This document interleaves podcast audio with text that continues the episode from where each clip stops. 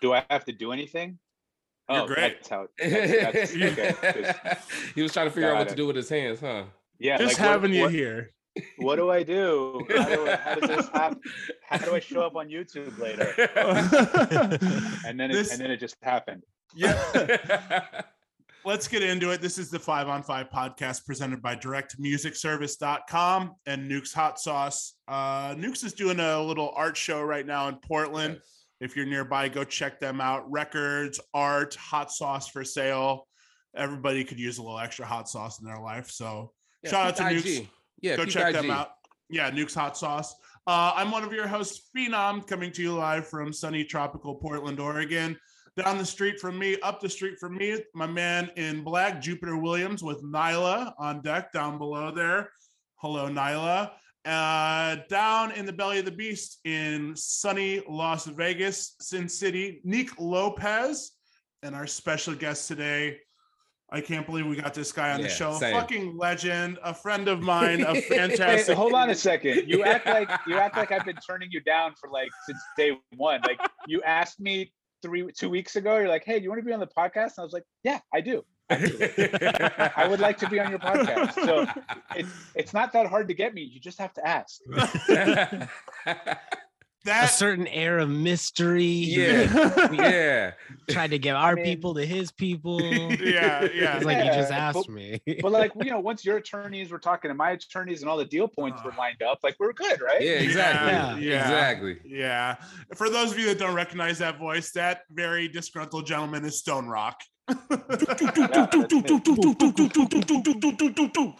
Um, I, I Oh. will say, uh, yeah, I will say this. Uh, um, um, this is, I think this is the only podcast that I've done without Graham.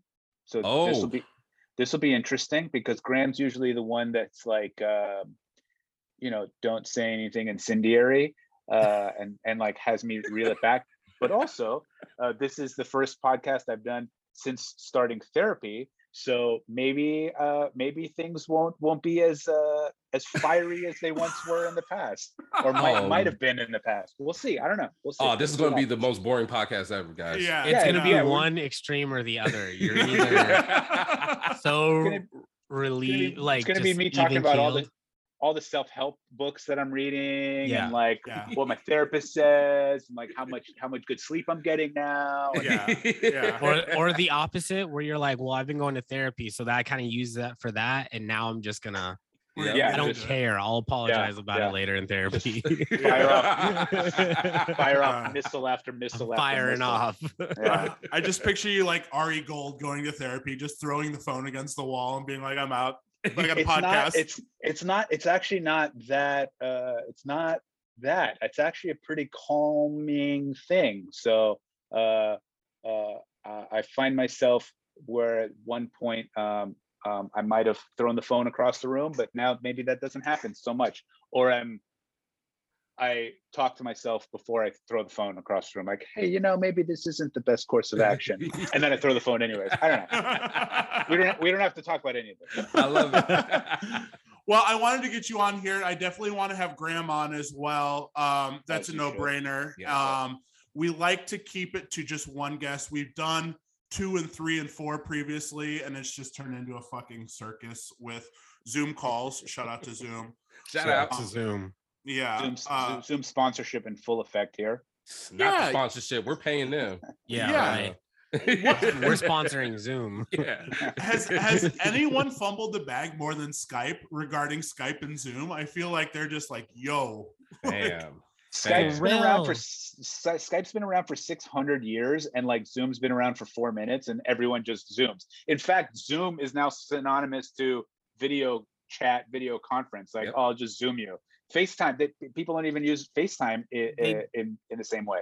They have the Google thing, like the Google conference calls. Uh, that that sucks and they don't even balls. call it that. Like people are just like, I have a Zoom call, but it's on Google. Yeah. Like, Yeah. like Don't get don't the get language started. has changed. Don't get me started on Google. That might that might set me off into a That's fucking- gonna get Oh, oh, that's it. That's it. It didn't take long. It didn't Uh, take long. I really, I really, I do not like the Google ecosystem. Like it just sucks. It just I'm not a fan either, and I, I Uh, try. I really Yeah. do try because in theory it should be simple. Like everything ties together, the calendar, the, but It's it not. still work. feels like a third party app. So like I have I have like native- 19 Gmail accounts. I don't know what's linked to what. I don't know what is happening. Like my fucking YouTube videos are over here and the thing is over. It's just it's a nightmare. yeah. Yeah. Nightmare. I, I think I think Google Drive is one of the worst inventions I've ever seen. It's just a Really? fucking I hate it. I hate it. utilize Google Drive all the time. Do you? Yeah. I utilize it, but I utilize all the Google things. I just don't. I'm not good at it. I guess. fair. They're they're ju- it's just not in- they're not intuitively connected. Like there's not a lot of Yeah. synergy between like it's almost like the guys that do the calendar like their office is in in Uzbekistan and the guys that do Dropbox their office is like in fucking Italy Yeah. and no one communicates they're just like oh we have this thing hopefully it works Yeah. Yeah. and then your Google account literally links to everything, Yeah. so you don't know but, what's but actually. also but also nothing but also nothing at the Also same nothing. time. Yeah. yeah, yeah, yeah. God, I fucking hate it. Uh this is going to be the longest podcast about nothing yeah, yeah. Oh, that'd ever in great, the though. history Welcome to the Yeah. five on five. Yes. let's, Uh, let- let's get back on track here what we do every week, we compare two artists head to head. Stone's already familiar with the format. Um, I'm just gonna get into it, gentlemen. Let's go. This week, I got a pick for us. We're gonna love it or we're gonna hate it. We're gonna know some of the songs or we're not going to. Red Hot Chili Peppers versus MGMT. Mm, okay. I mean I could tell you right now all of my answers are going to be red hot chili peppers Uh oh. Okay. Okay. Wait, you, you got a backup? do I have a backup? Uh, Uh, No, not because no, not don't. because not because I'm the biggest fan of Red Hot Chili Peppers, but I know like three MGMT songs and like they don't really resonate with with me anyways. So, but let's go. Let's play. Yeah, let's play. Okay. Yeah. yeah, let's Okay. play. round one, gentlemen. Red Hot Chili Peppers Under the Bridge versus MGMT Little Dark Age. And we'll start with our guest, Stone. Hold. I'm gonna do this like a game show. yes. There it is. Chili peppers. How Uh, much did you Stone- wager? Stone picked MGMT for those of you that are watching, not watching on YouTube. Uh, That's not what I did, but go no. ahead. Yeah, Stone's Red Hot Chili Peppers. Uh, Neek. Um, I'm going with chili Peppers. That's Okay. it? Oh, okay. I thought you froze on us. No, no, that's that's that's it. Um, That's it. I love MGMT, and I've recently discovered that I don't like as many Chili Pepper songs as I thought I did. Oh. I, I I'm gonna tell you how disconnected from MGMT I am. I don't even remember the song that we're comparing Under the Bridge to. fair. That's fair. It's a new, Fair. that one's a new song. That's Okay, a newer okay. one. It's probably, Okay. in my opinion, my favorite. Is it It's- really? It's heat. Yeah. It's low key heat. I don't know if I you think Little Dark Age in a might be my set. Favorite, yeah. You might be able to. It's kind of, it's kind of, I I have, yeah. yeah. Yeah. Travis? I mean, sweep it. Travis got the sweep. Okay. Um, this round should be a little bit closer, I think. Yeah. Uh, Red Hot Chili Peppers. Wait, Peppers. what was what was your what was your pick? You know, So I can't pick since I since I picked the category, but Oh, I would okay, I okay, would have went okay. Red Hot Chili Peppers. got it. Okay. Um, next round, Californication versus MGMT Kids. We'll start with Stone. See, I don't love Californication, Mm. so I'm I'm I'm gonna go MGMT this one. Ooh. Yeah, I'm gonna go MGMT this one. All right. Yeah. This, is- this is why we play the game, maybe. It- see, I mean, yeah, it's interesting. Neek. Uh, I'm uh MGMT also. I Okay. think Californication, and I just it's funny that you picked this because I just recently did like a deep dive on Chili Peppers because I was like, my my biggest question were are Chili Peppers as good as I think they are? Are they? Sure, Like, they're good, obviously. Like that's not really the question. It's really just like Are they overrated? Yeah. And I, for me personally, I can't speak for the general public or like anybody else, but like, like they're not quite like the most original band in the world. Like people have, there's other bands that have done what Chili Peppers did before Chili Peppers. True. Obviously didn't get the recognition, but like yeah, What's your opinion? What's your opinion on Le- Lenny Kravitz? I love Lenny Kravitz. See, I kind I feel like the Chili Peppers and Lenny Kravitz, uh, their trajectory was similar in that like their early work was so good hmm and um and and perfect for that time, like whenever those albums came out. And then as as they got deeper, they just kind of started making music for Toyota commercials. Mm. Right. That's and that's what I was gonna get to. Like, that's a fair assessment to make, even on Lenny Kravitz. Because Mhm. I only rec like in 2019 gave Lenny's first album like a full listen.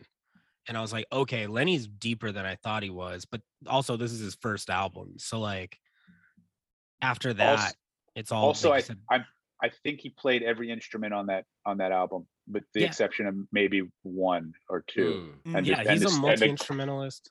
Yeah, and the guy that produced the record with him or engineered it with him uh played some of the instruments. Yeah, that guy's a monster. But yeah, I, I just feel not like at all what I thought he was gonna sound like. Like more Beatles. I expected it to be a little more hard rock, but it's really melodic. Um. Anyways, getting off, but like Chili Peppers. Not, like Flea's a beast. Don't get me wrong. And uh I'm an idiot for forgetting the lead's uh name. Anthony Kiedis. Anthony Anthony, Anthony Kiedis, Kiedis, he's singing yeah. his ass off. But after a while, we're kind of listening to the same song about the same thing. They have like three subject matters, Mhm. and s- They ain't never left California. damn, it's kind of the same thing for a lot of albums. I Fairfax wonder. High, Fairfax High for life. Yeah. Yeah. I it's just wonder Fairfax. it's just living Yeah. on Fairfax. Cali- Mhm. That's that's their whole thing. what was their answer to because they had to feel like they were a one trick pony at one time. And I feel like maybe uh, Under the Bridge was a Under different version of them. Under the Uh, bridge. yeah, they they were like they were kind of like more punk rock before they went they went they went commercial. I don't want to say pop because that that blood blood sugar sex. Oh no, uh, what came out before blood sugar sex Magik? Whatever it was, they were they were like a little bit more edgy and like punk rock. harder or whatever. Yeah. Um, and then you know they they kind of uh, the people found them or they found the people, whichever whichever however they thought about it. Um, so yeah, I don't uh, I don't know. And they you al- they always had a different guitar player. That's their thing too. Yeah, Well, they I don't had think- Frusciante for a while, and then he went his own way.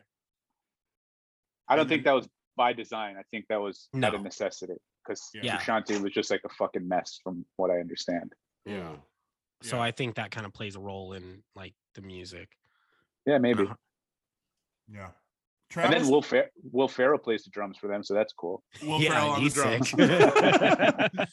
Yo, what a fucking weird timeline. Seeing those two drumming together, I saw that on one of the late night shows, and I was just like, that's too much. It's Yeah. fucking- It, it's it's it's it's it's it's an overdose. Like it's an overdose of stimulation. It's just a lot. Yeah. it's crazy. What's Uh, what's your pick? Uh yeah, Trav. MGMT. Okay. Yeah, we're gonna sweep that. That's a song. I love that song. Yeah, that's uh let me see if I can get this to load here. Yeah, this And- is And every hip hop artist decide. Oh yeah, I remember that. fucking bizarre, man. Like it's crazy. I didn't even realize it till that episode. I was like, Yeah. oh shit. Yeah. Um, yo, I would go with you on on uh, MGMT on that because honestly, that was like such a quintessential. I know we talk about Bloghouse It was in that time. era. Yeah. Um, that was just a go-to. You know. Yeah. Yeah. A fucking go-to. Um. So let's go to round three here. Uh, Red Hot Chili Peppers can't stop, or MGMT Electric Feel. Let's start with Stone. I mean, you could have said uh any song, and I probably am gonna pick Can't Stop over anything. Such a banger. I think you I, s- play I, mean, I that? s- I still play it. Yeah. Yeah, yeah. I, I used to play that on wax. I have a 45 of it Ooh. because I couldn't find it anywhere. And I glued it onto a 12 inch just so I could play it. Like such a banger. That's banger. tight. I have so many Oh. 45s that are probably worth serious dough and they're super rare, just glued onto a 12 inch because carrying a 45 That's so sick. not, it was not my not my situation back then. Uh, That's so funny. I was just talking to King Most about that. He's like, during that time, nobody wanted 45s. Now no, it's, it was everybody. it was like a wants to be fucking 45. nuisance. God. uh, Neek. Um, I'm going with Chili Peppers. Can't Okay. stop. I now I think because of that thing I did, I'm like, I'm never listening. I'm probably not. I'm good on the Chili Peppers for a long time, but Can't Stop is one of like, if you had to show an alien what the Chili Peppers sound like, sound like that's what it is. Yeah. I Oh, think for sure. I think w- I think we put it on like two different mixtapes. In Mm. fact, like was- that's how I- much. You guys played it. Um, who else? Uh, Spider played it a lot.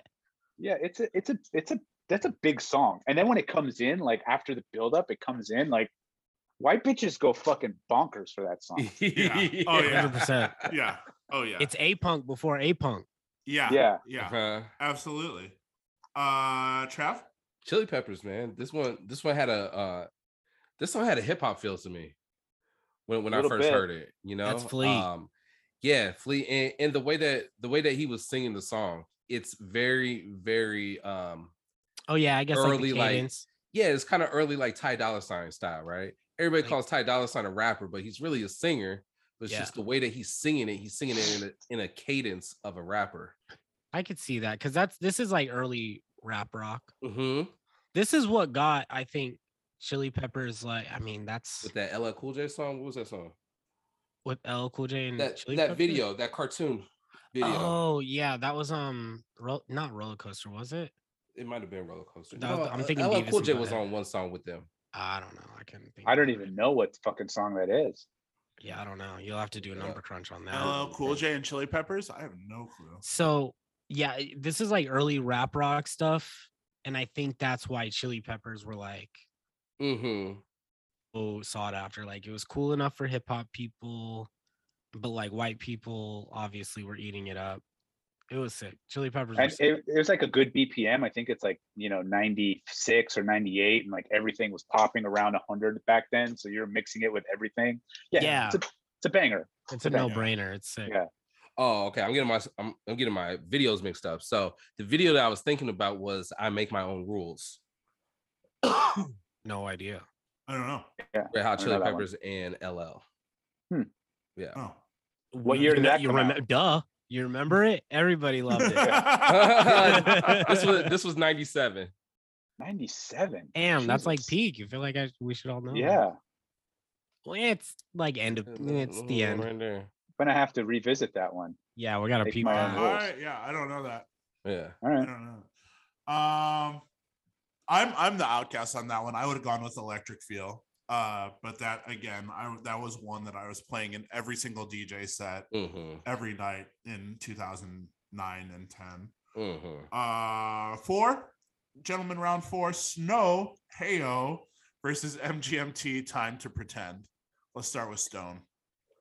Oh. Man, I'm gonna go MGMT again. I'm gonna Oh, go yeah. MGMT again. Yeah. This is this is why we play the game. Yeah. I'm surprised. I'm actually surprised. well, He we're at the came in super of- hot. He came Yeah. in super hot, by the way. I was like, I mean, I'm I'm split down the middle right now. Like it's not even. It can go any way. He can. It can go any way. Oh, I love it. Wait till the lightning round. Oh, God. Uh, Neek. Uh, MGMT. Yeah. Travis. Hey, MGMT, man. Snow kind of sucks, right? It Can we all sucks, agree on that? bro. yeah. It's not. It's not their best foot forward. No. And to see that at number four, Yeah, of all somehow the it Red came up on Spotify songs, like that. This is- This is it's like the bad version of Can't Stop. Like, Yeah. This you is- play it right after, and you're like, no, When I I- don't. some some some of your episodes when you go through the top five on Spotify, I'm like, what the fuck is happening at Spotify? Like, Yeah. what kind of fucking hokey doke jerk shit is happening in Sweden or wherever the fuck they're based out of? That like this, these. this is like, the these non-therapy five. stone that we want. Yeah, we This love is- we love it. it's About to slowly call bubbling Spotify, up. start yelling at them. What are you doing over there? Frisbee your phone out the window. You're fucking up the podcast. Uh, round five, gentlemen. Other side versus MGMT when you die. oh, other side. Come on. Yeah, Can we sweep it? yeah. Can we sweep Yeah. it? Should, I'm Should have going mop on it. MGMT. Oh, Nick's going Oh, MGMT. Nick. I, Yeah. It's M Californication and other side are the same song to me. Dang, let me go ahead and break this broom in, man. Come on. That's all. I was real excited. That's all. I, I just I Which guess is I a like better song? I yeah, I guess we're just choosing this song. I'm still going MGMT. Wait a minute. Have you heard this MGMT song? Uh, I have you're gonna laugh, but I have all their albums. Oh, okay. Fair enough. That's fair. I'm not fair. surprised. Look, like look I'm, behind I'm- you. I like them. Uh, songs we thought Red Hot Chili Peppers would have on here. I'll start with "Give It Away" Yeah. Yeah. Where was that? Off at? rip. off the Give it- rip. Give it away. Uh, under the Roller Bridge We Coaster. Did. Roller Roller coaster. coaster. Yep. Uh, but but uh, there, there's like by by by by, uh, by your side or Yeah. uh, What one- is it? Something something like that. Uh, by by the way, by the way. By the way, Yeah, Yep. scar scar tissue. I think is another one. Scar Like, Scar there's- tissue. Yes, there's a gang of bangers. It's just like what what are you doing in Sweden? Spotify. yeah, yeah. Shout It- shout out to that Spotify sponsorship, by the way. Chili Peppers have so many hits. Dark Yeah. And that's one thing like like they got a lot of songs that people know. Yeah, That they is really one do. thing. Yeah, there's it's just endless bangers for a long time. For they started in what like 87, 88 maybe. Like Yeah. late. I mean, Yeah. yeah, late 80s. Like Another were- band that's like that is Sugar Ray. Mm. Yo, Oh yeah. yes. I. the easy to make fun of, but like a lot of hits for long for like almost a decade. And they think it's just Mark McGrath. Yeah, I was uh I I was always, obviously we're always aware of Sugar Ray, but you don't really know, you don't understand their impact. I went to go see them at House of Blues because Homicide was like, come come hang out. And I was just like, that's a hit, that's a hit, that's a hit, that's a hit. it was like fucking two hours of like just just bang not like oh this is a good song bona fide fucking hit like Yeah. everyone knows the song yeah. and I, and I walked out of there I was just like oh my god these guys have so many fucking hits it's bananas And now It's that really it's like bananas. seasoned, it's been time, it's aged. They're kind of cool. Like they're not bad. Like they're Yeah. cool Yeah. songs. yeah Yeah. Mhm. Like it's, once it's you pop get rid of music. it's pop rock. once you get It's out pop- of yeah. like like the annoying i hear it on the radio every day and it's on a fucking shrek movie or whatever like Mhm. once you get past all that and that's all not a variable anymore they're kind of cool songs yeah it's just music at that yeah point yeah. yeah. they're kind of like avalanche like they use samples and instruments like yeah. Avalanche. yeah. they had fucking Super Cat on a record like yeah like, they're they're cool Yeah. It's Yeah. really cool like granted it's very much manufactured um pop music but it's cool like It's very it's- polished, but yeah. and that's another band that was like a punk rock band before they did whatever they did with Yeah. with the that one record uh would no doubt fit in, fit in that category too. I was just gonna say no doubt for Yeah. sure. I've been They playing a lot of no doubt. I think No Doubt was always like that, like Orange County ska kind of punk rock Mhm. ska band, Mhm. and they, they they only got away from that because the the type of producers they were working with were like, oh, I I make this kind of music, and that's the music that they went with just because of the producer they were Mm. working with. Yeah, Um, because but- Tragic but they- Kingdom was still very much a punk ska album. Yeah, they they they still kind of like held on to it for for uh, for a long time. So I mean. I don't know. Are they in any Toyota commercials? I have no idea. I wouldn't doubt it. Gwen was. I feel like huge. I that. I, think feel like Gwen that Neptune Solo, song. yeah. What about that Neptune song though? What- and that's what I was gonna say. Once like they got into the 2000s, But hella good. Is that a Neptune yeah, song? hella good. Hella I think Yes, so. good. that one. Yeah. That one. once it got into that era, that's when Pharrell kind of stepped in, and they weren't making. It wasn't no doubt anymore. It was Gwen Stefani and Pharrell. Right. Also, does it get Mhm. to a point where you're like so fucking big and so busy and so famous that you can't even make music anymore and you just rely on other people to make music? think I can see Alright. that. Yeah. You know, Yeah. like, hey, Pharrell, we're gonna come into the studio for two weeks. Let's make two songs and get the fuck out of here. Yeah. Yeah. he was probably just sitting on that beat too, and was like, "Here, fucking Yeah, no, take for it." real. Yeah, I, like, I c- I can't even imagine how many like just like shelved beats turned into massive fucking bangers. For I was like, oh, what about this one or what about this one? yeah, just pull it off the shelf. Yeah, I, I, I like I, I think about what the that clip of Jay Z when he Mhm. discovered "Dirt Off Your Shoulder." Yeah, And, Passed like, up on potion. Tim, Po- the Timbaland, yeah, pass up potion. on How do you pass on the potion? and and Timbaland played like a half a bar of "Dirt Off Your Shoulder." He's like, "Whoa, let's go back to that one." Yeah. He's like, "Oh, okay," and then Ah. he plays some "Dirt Off Your Shoulder," and it's just lights out. It's just game over. one of So the good. biggest songs in the last 20 years. That's Yeah. fucking crazy. Uh I would have never passed on the potion. I thought Luda did great though. I did too. Yeah, I would love and maybe to hear Jay Jay on Z that. maybe Jay Z doesn't ride on that song as good as Luda does. Who knows? That's true. Yeah. you, ne- That's you never know. That is very and true. then he passed on the Brandy song too. Yep. Oh, yeah. too. Yeah. Mhm. You know what's cra- I don't even I, even at the time, like, I, and I'm a Jay Z fan. I didn't like "Dirt Off Your Shoulder." I did. Yeah. I It's, like it's it still gets played for me. Yeah. Yeah. you like I did, it's, 'cause it's it- an automatic. If you play it, you're, it's going off. Yeah, But. I just like just I'm not playing it in my car. I love that song. Like a Here's a back, here's a man. hot take. Straight the rock, man. Here's a here's a hot take. I thought 99 Problems was not as good as you would expect from Rick Rubin and Jay Z together. Mm, not so I much a hot mean, take. it sounds like a Rick because Rick sounds like- Rubin isn't a yeah. producer the way that we think of a producer, though. That's Right. Fair. make the beat. That is Right. fair. But if if Rick Rubin made beats, to me, that's what it would sound like. That's the type of sample I, I would expect him to use. hmm So that's Rick Rubin isn't a producer in the way that we see Sure.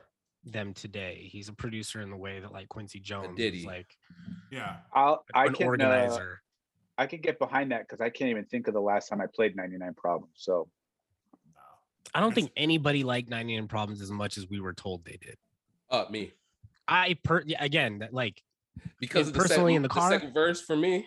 Oh my god. yeah, god. I thought it was just great. going back- like, back I don't think forth with the- anybody in the club really like fucked with it like that. yeah, I think probably just because it was new and popular and Jay Z was r- running the world. Yeah. Yeah, it's just not like a like, oh, we have sexy to like this. Oh no, it's not a sexy song at all. Yeah. But it's it's kind of unpolished. It's not it's as, kind of yeah. Yeah, it's Oh. it, it, it's just a peak song, I guess. It, it should have. It's cool, but it, I It don't know if it's a club It works, song. There was Oh, twelve. works. there was twelve better songs on that album. Like, yeah, yeah. For sure. easily. Uh, I would put Allure above that. oh, any Uh, day. But I Yep. mean, yeah, Any you day. know. Um, gentlemen, let's get into the lightning round. Stone, these questions are only for you. You pick one, the other you have to delete from your Serato for the rest of your life. I don't Starting- actually have to delete it, right? No, you you don't do. have to. No, no, no, no, no, no, no, no, no, no, no, no, no, you do. Yes, and you have to show us. uh, let's start with uh, a couple weeks ago. Main source or Gang Starr? I'm gonna go Gang Starr. Okay. Mace or Dru Hill? Oh, Mace all day. My favorite Jiggy rapper. Okay. Yeah, yeah. Ashanti or Ciara? I'm gonna I'm gonna go Ciara. Diana Ross or Donna Summer? Diana Ross. Lil Kim or Foxy Brown? Little Kim. Lauryn Hill or Chaka Khan? Oh, Chaka Khan. Who's Lauryn Hill? What? What are you talking about? Whoa, whoa. I mean, when you, you're like you you can't. There's there's it's it isn't even a question, right? Uh, Chaka Khan against her, like Chaka Khan all day. Listen, that's what you said about the Red Hot Chili Peppers. that is very true. Yeah. uh, Method, Method Man or Redman? Oh man, both? Uh, Can I have both? Can I have them as a duo? Especially the way you acted about the last one. Absolutely not. Uh, no, it, it's it's gonna be Redman. He's on my Mount Rushmore of rappers. Oh Okay. wow. That's cool. Yeah, yeah. Can we hear Actually, the Mount Rushmore? Yeah, let's hear that. yep. Um, I mean, it's gonna, it's, it's, it, it, it evolves. Redman's always on the Mount Rushmore. It's gonna be Redman, uh, Slick Rick, Ooh. uh, uh, uh, Nas, um, Rakim, and um, I can't cool. really, I can't really. I don't have a fifth Well, right now. Oh no, Heavy D, Heavy D, Heavy D, and Oh. Redman are always on, on are, are staples. Heavy D, always. Yeah, Yes. That's Love cool. I like the Heavy heavy D. D inclusion. Love. heavy, Yes. heavy D, heavy. Like if you if you listen to to what like what he's like, he's just he was so versatile and Yes. his I mean his raps like as corny as they appear on the surface, like they're just so Nah, dope. They're so dope. I Heavy- I, Heavy I D have this really- theory. I have this thing where I say a heavy D is is early Drake.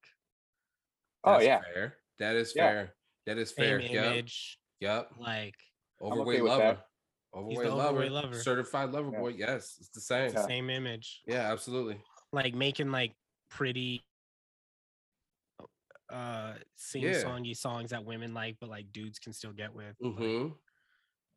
Yeah. Heavy D. Yeah, I was I was resistant for uh, of Drake for a long time, and then I finally gave in. I was like, this guy can't stop. Like it just it just I can't. I, That's I how can't Meek was too, right? Yeah. I really I can't hate on him. Like I cannot. There are a couple of joints I was like, oh, this is good, but fuck Drake, and like I still played it or whatever. Every girl was like such a banger for me. Um, but uh, but yeah, I just find one day I was just like, and I don't remember what it was. Something came out, and I was just like, I get it. I fucking get it, Drake, man. I get it. I literally had the same experience. I think And it's- everyone did. It was it was I- the same with uh with Skrillex. There was a lot of Skrillex backlash for a long time in the dance community, and then he just kept putting shit out and putting shit out, and you were getting bombarded, beat over the head with it, and you're like, if you can't beat him, you know, I don't, I don't think I don't think I was beat into submission. I just think I realized like his offering is so diverse and they're they're, they're just fucking good, man. Like Mhm. they're just fucking good. Yeah. Um and that was it. It was just yeah, I, I ride I for Drake. really wanted to I love it. with Drake in the beginning and couldn't. I Oh, tried because there was all this talk because he was using like little brother like ninth wonder Mhm. beats and I was- Mhm. he was talked about how Ni- eh, he thought little brother was the illest so i was like okay this kid like in all his interviews like says he likes the same things i like and i'll listen to his mixtapes and be like what is he doing to these like perfect songs like i hate this this can't be the result of the same fandom as me so i just couldn't get with it and then I don't know. I think just recently I was just like, fuck. Some of it's good. It is what it is. Like it's just I can't be the person who's like unbiasedly will listen to pop music and be like, okay, I get it, and then not like like not appreciate Drake. So Right. Yeah, you're you're still a little resistant. I'm like full full fan. I'm like fan. like I'll I'll drive to drive to his house in Calabasas and try to hang out with him. Um, I, I'm all I'm all in on Drake. Drake, it's me. Yeah. Hey, man. Uh, let's go with this one. Bell Biv DeVoe or Guy? Bell Biv DeVoe for sure. Um, Just they're just too important to my youth. fair, fair. Egyptian Lover or The Whispers? Oh, the whispers. Okay. Yeah. I forgot Uh, about that one. Yeah. T.I. or Rae Sremmurd? Um, I'm I'm gonna go with T.I.,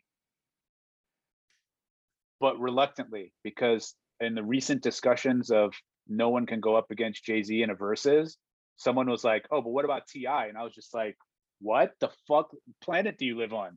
What do you mean?" of But all people, I'm an- I- yeah, I'm gonna go with Ti. I don't even think Wayne has a shot. Like, there's just no way. I don't either, but a lot he's every that's the one everybody says. I guess he's close. He had a really good run, but You could pick one song from every Jay Z album and crush anyone. Like just pick one, any one song, not any one song. Obviously, you have to be strategic, but yeah, it's uh, the, the guy cannot be faded.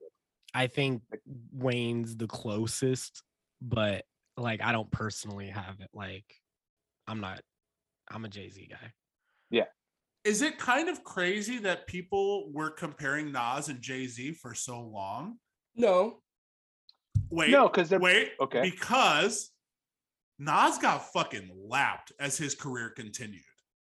Oh yeah, but I, I think it was more from like a lyricist Lyrical. standpoint. Yeah, I don't Yes. think they were. tr- I think that the the the layperson was probably comparing like album to album, and it's like, well, look how many hits Jay Z has Yeah. versus versus Nas, and it's like, well, that's not what we're talking about. We're talking about who's the better lyricist. Battle. Yeah, Head to head song. Yeah. Like just some Yeah. rap shit. Would that Yeah, even be close though?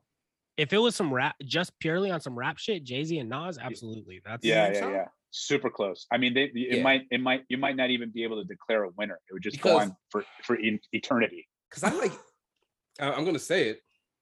Oh boy. Kinda, I kind of feel Ether over Takeover, but I love Takeover. I yeah.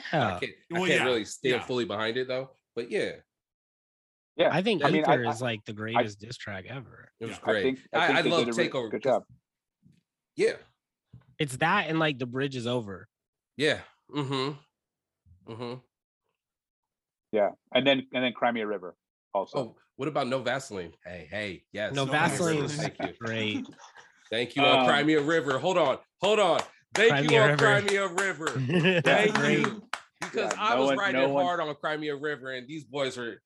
Come on, y'all. Why? Why can't? Why? Why Cry Me a River? He's a distant. Because I, I I didn't know. was the that my that was my stance? I don't think that was my stance. Everybody stand. Everybody got on me about Cry Me a River. Well, because It's- you were like good on him, like I'm he always like he like Timberlake. overcame some sort of hurdle. Like He did. you saw the video. Brit- Britney Spears didn't fucking make a diss track about Justin Timberlake. Nick, She Nick, didn't you're have talking to. to. a man that was at the Man in the Woods concert. I was We're in gonna the move woods, bro. I was We're in the moving on. woods. Justin Uh, Timberlake. Justin Timberlake made a song about heartbreak. He just so happened to give details about his relationship with the previous woman. That's all it was. It was just a heartbreak song. Yeah, that's, That's it. like That's you it. guys are all taking it out of context. It's just simply a heartbreak song. That's it. Now the video, on the other hand, The video, yeah. that's a diss video. Driving the point home. Um, we do have to get through this lightning round. Yeah, else we're sorry. Gonna, uh, Stone, Kendrick Lamar or Kenny Loggins? Kenny Loggins, okay. Okay. Uh, Roots or NERD? Roots, Okay. Um, Queen or David Bowie? Oh, I'm gonna say Queen. Okay. Jay Z or Bruce Springsteen? What a weird one. Jay Z. Okay. Wanted to see wanted to see if anyone could dethrone Jay Z today. Yeah. Uh, okay. Uh, Timberlake or Usher? oh, God. Oh. This is Oh. a true bottle service I love DJ it. question I right love here. it. I love it. Who's made you more money? So many good Usher songs on that first album. Oh. Yeah. Um, Or second album. Let's go second album. My way is sick. My way is sick. I'm gonna, I'm gonna go. I'm gonna go Timberlake. I'm gonna go Okay. Timberlake. Yeah. Okay. It's because of the man in the woods. Let's go. Keep it moving. No, Colin. it's keep not. it moving. Keep it moving. Keep it moving. Yeah, yeah. quickly, quickly, quickly. Yeah, no, no, no, no. Let's get the battle, look, keep Uh, moving. All right, three more, and then we'll end the exit. We'll end the lightning round here, the exit round. Uh Sade or Aaliyah? Sade. Earth, Wind, and Fire or Chic? Chic. Oh my God. Mm. Chic and like chic adjacent and like chic production. Like yeah, yeah, yeah, come on. That's Chic tight. adjacent. Uh, we like to end the lightning round with this question every week. Hall and Oates or OutKast? I heard this once on one of your podcasts, and I was very confused by it, and I didn't know that it's it's a like a con. I didn't re- recognize that it's a constant. Um. Okay, remind me the rules. I have to delete all of their music. yeah. yes, you gotta delete it from. See how he's buying time? See how Yeah, he's you- buying you time gotta- on this question. You gotta choose the Yes. one you want to keep in your Serato, and the other one has to Yeah. go. You can't listen to them ever again. Hall and Oates or Andre 3000 and Big Boi. I'm gonna get rid of Hall and Oates. I'm gonna I'm gonna I'm gonna ride with OutKast. There. Wow. Yeah, that's a that's a that's a hard one. Yeah. That's a hard one. But in '94, when that OutKast record came out, it was so important to like my daily life. Mm. Uh, yeah, yeah, I, I have to ride with OutKast. That's fair. That's fair. Yeah. I know that I know that's tearing you up though, as much as you like Hall and Oates. Yeah, because Hall and Oates is funky fresh too, right? Like, but Mhm. if if I have to spend the rest of my life without one of them, I think I I could live without Hall and Oates. That's fair. But I don't I'll- I don't like it. Outside of rappers, I think Hall and Oates might be rap music's favorite duo. Uh, yeah, Yeah. Oh yeah. yeah. The, uh, uh, there's there's a footage of of of the outside of like one of the first Hall and Oates concerts. I don't know where it is, maybe New York or something. And um, there's famously a bunch of African American uh, women who are like, "Oh, I didn't even know they were white. I thought they were black dudes," which That's so tight. tells you all you need to know about Hall and Oates. Like, Mhm. That's so sick. Put Yeah. Bobby, put Bobby Caldwell right up there with Oh, him, yeah, too. right yeah, Yeah. yeah, yeah, Yeah. yeah. And Bobby Michael Caldwell. McDonald. up for Hall even, even though they, even though I think black women knew Michael McDonald was white, they're like, oh no, he black. Yeah. Yeah. We Yeah. were, You know? st- they were, still, we, everybody was still cool with uh, Michael Yeah. McDonald. Yeah. Rick A- Rick Astley. that was one. Yeah. A lot of people thought he was black too. Yeah. Yep. Really? Yeah. Oh I- yeah. I, Yeah. I only know Never Gonna Give You Up. Yeah. Well, you just saw the you saw the video first, huh? No, I mean, I guess I grew up with the song like playing in my life. I thought it was cool, like as a kid. But then like Rick rolling happened, and I was like, get this out of my life. You have to imagine though, at that time, we didn't have there was no streaming or anything. Right. So people heard that song and they bought the fucking album and had to sit through a whole Rick Astley album. Mm-hmm. Yeah, Yeah. that's crazy. I don't even know what that. I've Mm-hmm. never heard that whole album. I've I- never. eh, Never heard that album. I couldn't even tell you what the cover no, I looks like. Too sexy for my shirt and never gonna give you up. I think open with very similar drum rolls. Do they really? And so every time I got Rick rolled, I always Don't tell Stone this. This is going on the new mix. It- it- it- no, I would I would never put that song on on a on a mixtape. So I, I would Too- Rick roll myself because I thought Too Sexy was coming on. I was like, oh, not too. Oh, That's funny. That's that's oh my god. god. I do have I do have a really good Justin Timberlake right said Fred mix though, but well, we whatever. with talk about Cry that Me. Cry Me a River and Too no, it's it's it's it's uh it's with my love. okay. Oh I'm here for yes, yes. Yeah, yeah. Uh, I do want to talk about some DJ shit. Uh, since we have Okay. you here, Stone. Okay. Um, you have navigated this shit show, fiery shit show of DJing Mhm. and bottle service for a very, very long time. Mm. So I want to kind of talk through the years, the decades of you doing this, um, from the beginning until currently. Okay. How did it start? Um God, the story used to be uh the story used to be, and this is how I remembered it for a long time. Um my dad, my parents are divorced, so I'd see my dad, I think every other weekend or something like that. And part of the the weekend was we go to Blockbuster and he rents a movie he wants me to see, and I rent the movie that I want him to see. Oh, dope. So my mom wouldn't let me watch Juice. So I rented it because my dad had no fucking idea what it was. And when I watched it, I was like, go. that's what I want to be doing. I want to be doing Yes. that thing. Um, but the the the actual genesis of DJing, um, I grew up with a friend of mine whose dad was a he's a pretty prominent jazz musician, and he had records obviously and turntables, and we listened to hip hop music, and we knew that this tool made the, some of the sounds on these records. We just didn't know how to do it. Mhm. So we were fucking around trying to do that. And I think with that plus juice, I was like, oh, that's what they're doing. Mm. I think that's that that was the connective, the the mo- the moment of like connection. Mhm. And then I went and got turntables and started DJing and figured it out. Let me ask What, you this. what year was that? Um, I got my turntables in 1992, Mm. December 1992. Now, was it was it the scene of him putting on those gloves? No, stirring it was- up? it was- 'Cause that no, it was was what got him- me.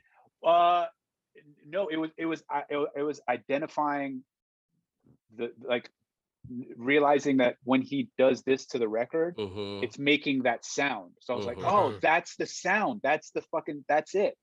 Um, and then and I mean this predates any internet shit or anything like that. So like how do you find out about DJs, right? So I would have to watch these hip hop videos and instead of watching the guys in the front, I was watching the guy in the back Mhm. And seeing what that guy's up to. Um, and then I kind of was like, okay, I think I want to try. I don't know what it is. I still don't know what it is. I'm still not 100% sure what it is, but I want to try this thing. Um, and that was that was it. That's so tight. yeah. Yeah. What was your And- first big break as far as that goes? Um, so I mean, this is I was a freshman in high school. Um, so the first time I actually DJ'd outside of my house was uh in high school. There was this kid who's all of his older cousins, he's a Mexican kid, all of his older cousins and uncles were all DJs. Like there was like six DJs in the family. And he's like, yo, I'm having a party at my house. Come by, bring some records, and we're gonna DJ and I ended up doing zero DJing because these guys were playing the freshest music I'd never heard in my life, Mhm. uh, like all like the OG like Mexican LA shit.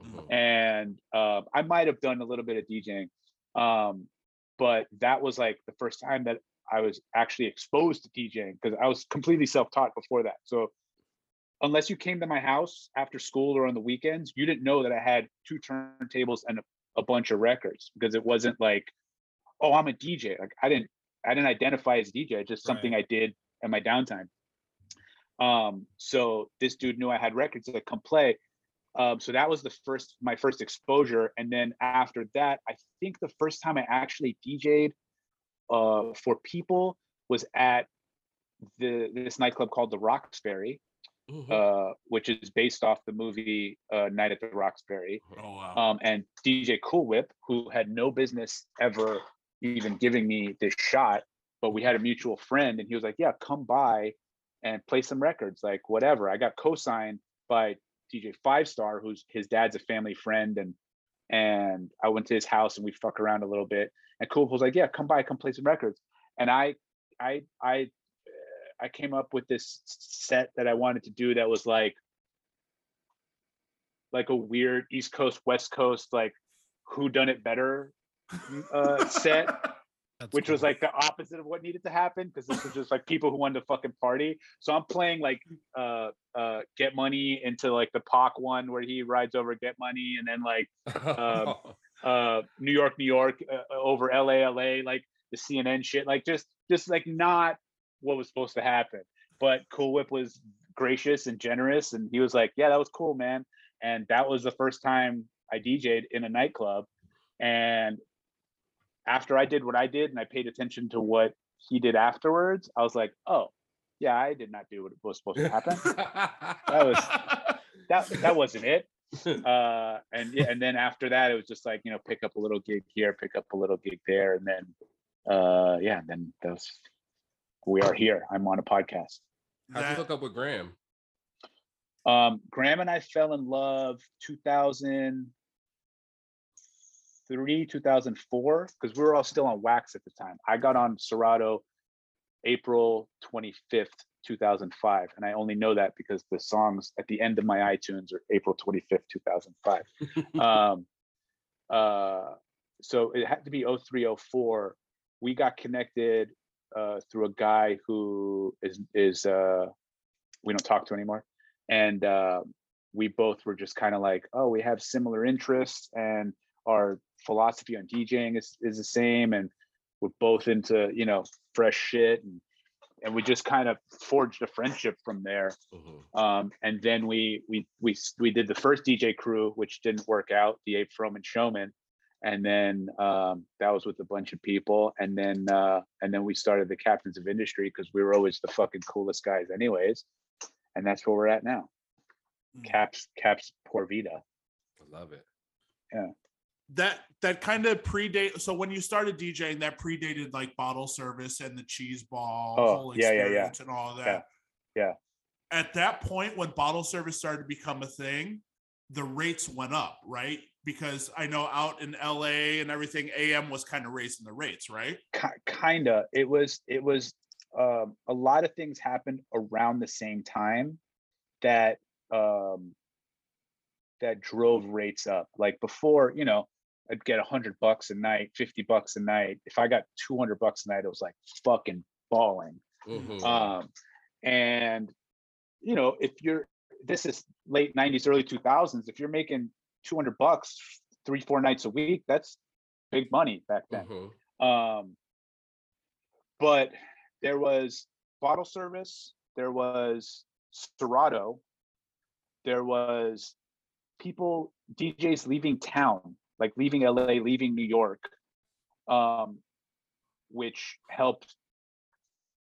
One helped your rate go up because I would have to say, I can't do your party for X dollars because I'm going to San Diego or I'm going to San Francisco for Y dollars and Mhm. it just doesn't make sense. So if Mhm. someone's like, "Well, I want you to play every Saturday," that would drive the money up. Mhm. Um, and then um, and then AM obviously.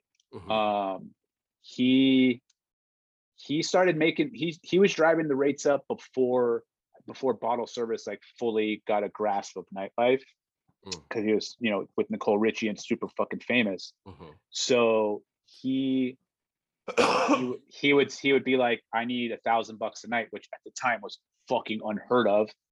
And they'd say, Well, we can't do it. Who else do you got? And then he'd say, Well, you can call Stone, you can call whoever, you can call whoever. And then I'd go from two, three. Well, I was probably making 500, four, 500 a night at that point. They wouldn't pay the thousand, but they'd pay seven. So now I'm getting seven Mm. to do something I would have happily done for four or 500. Right. And as the calendars, as the, the week is stacked, if someone's like, yo, I want you to come do the new club on Saturday, well, I'm making 700 here. Like, what are you gonna, what do I, what are you gonna give me to go to leave? Like this money's guaranteed. Your club could be closed in 30 days. And then Mhm. that's that all those things kind of added to the to the rate. Um obviously AM was a, a massive uh massive part of it, but yeah, bottle service when bottle service came around, now you can justify paying someone a thousand bucks a night. Mhm. Whereas the only reason why AM was asking for a thousand bucks, fifteen hundred bucks, was because he was famous. Mhm. But once once they started selling bottles, then then the nightclub could afford to pay those those rates for whoever whoever uh, was worthy of those rates. Mhm. Did you have management at that time, or were you navigating this by yourself? um, Graham and I started our own management company. So, uh, and that was out of necessity because we were so busy and we were giving gigs to so many of our homies that we were Mhm. like, well, I, let's like get a little bit back and like let's Mhm. let's control this a little bit. So uh, when we started the Captains of Industry, we also started the Koi Pond, COI Pond, which which uh, we had. I mean, I think we I, I I could be wrong, but I'm pretty sure we we uh, put Ross one on. Mm. Um, Graham met him out in Miami, and we we we were the first management company that he was under. Um, we had Adam Twelve, we had White Shadow, um, we had Bobby French, we had Marshall Barnes, we had uh, Evil One, we Shout out. had uh, Uh, Scout. no, we didn't have Scout. Um, can't think of who else was on there, but yeah, we we we we put on a lot of guys Mm. um, that maybe would have gotten put on eventually, but we were the first first at it.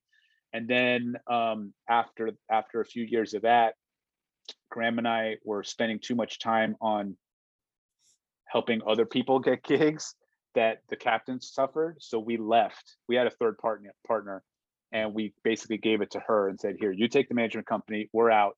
We went to Dexstar, and we had a six month minimum uh, uh, commitment to them, and we Mhm. fired them on six month and one days. So uh, that's that's what I all I'll say about that. Damn. Damn. yeah, yeah. Uh, was Vegas in play at that time, or was that before? Vegas was Vegas was in play. So my first Vegas gig uh, was a pool party at the Palms. I was on wax, so it had to be 04. Rehab. Um, no, rehab was Not at Hard Rock. rehab. That's hard rock. Uh, Yeah. Palms was ditch. It they didn't have ditch yet. It was just a party. It was just Oh, like a. DJ at the pool. Mhm. Um, but I was on wax and uh, uh, DJ ROB, who was the music director there. Shout out to ROB, like the guy is the best. Um, he was like, I knew that uh, I knew that I was going to be hiring you for more gigs when one, I saw you roll up with four crates of records to a fucking Vegas pool party, and two, when your first record was Frankie Lymon and the Boys, uh, "Why Do Fools Fall in Love?" I was like, that, I, didn't- I didn't have to hear anything else because I I had no point of reference of like what happens in Vegas because I Ah, didn't okay. go to I didn't go to Vegas. I didn't really go out, so I didn't. And I don't know that at the time there was like a Vegas sound, Sound. Uh-huh. But it was definitely you know play popular music because that's these people you're playing for the lowest common denominator. Yeah. And I'm like cool LA guy who's playing for fucking celebrities or whatever. And I'm like, I'm gonna just do my fucking thing. And if they like it, great. If they don't, they can suck my dick. I'll go home and make the same money anyways.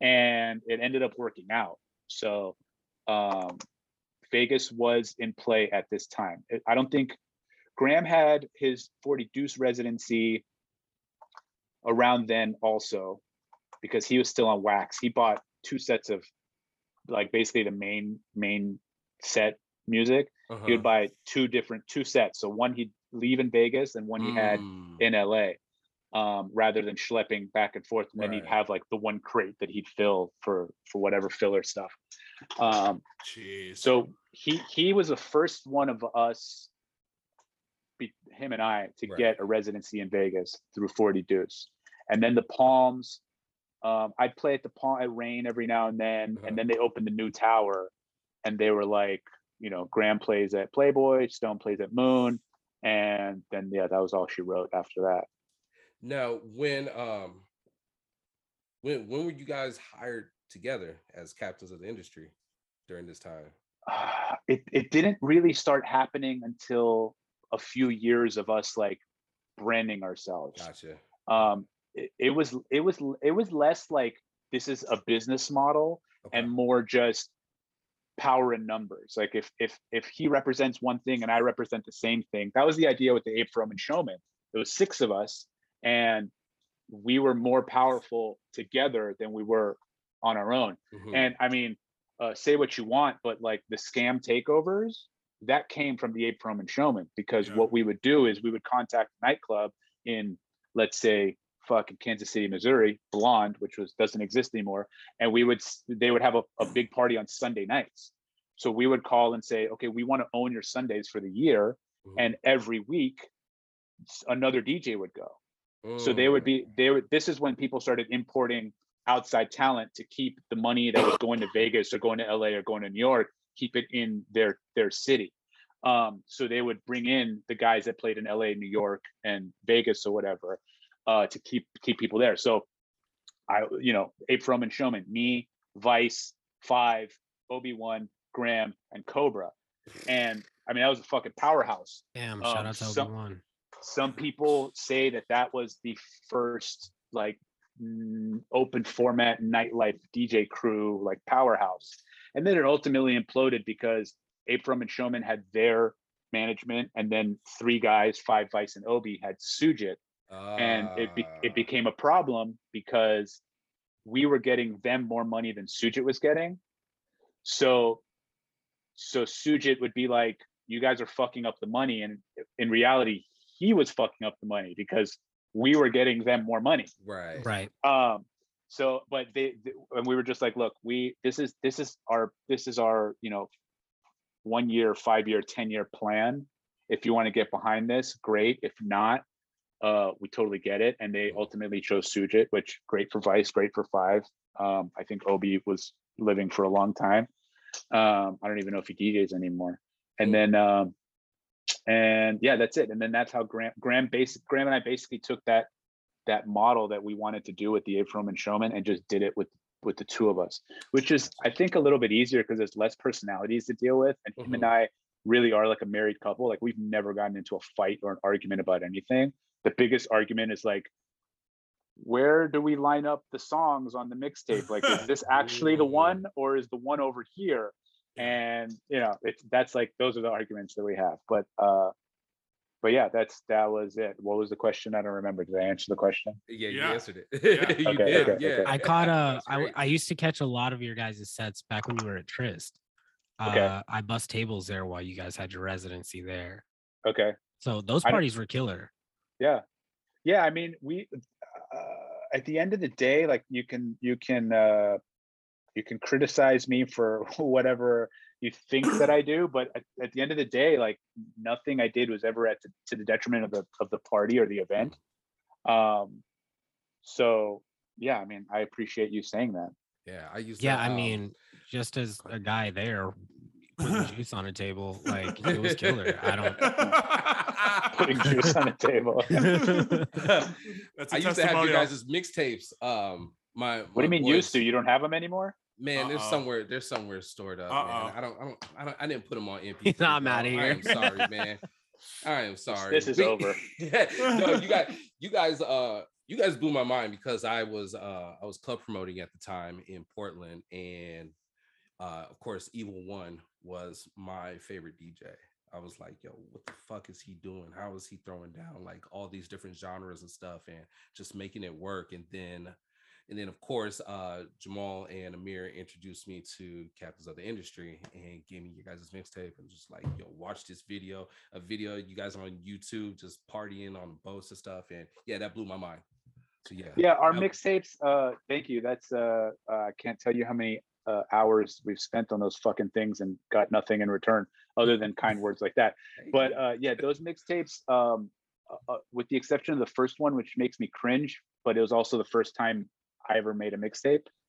Um, they we we spend a lot of time on them, and we we I think they still hold up because I still I'll listen to them periodically, and I'm like, man, this this fucking thing is r- still really good, and it's hard. I think it's hard to listen to your own uh projects or like revisit them and and not have a uh not be uh Critical. uh not yeah not be critical but like i listen to them like the exception of that one fucking snare we missed this is a this is a fucking good mixtape man um I yeah mean, they're Yeah, I think the Ditch mixtape is the greatest DJ mixtape of all time. That's You just sent me lot of that one people not say that. that. long ago, and it was great. yeah, yeah so a lot of people say that and then um everyone you could tell a lot about a person without talking to them when they just tell you which one of their mixtapes is is the is their Mm. favorite of ours because each one's a little bit different. Um i think trabajo 3 and trabajo 4 uh are are similar-ish but like trabajo 2 uh is more edm you know ditch fridays is its own thing. The yacht rock one is its own thing.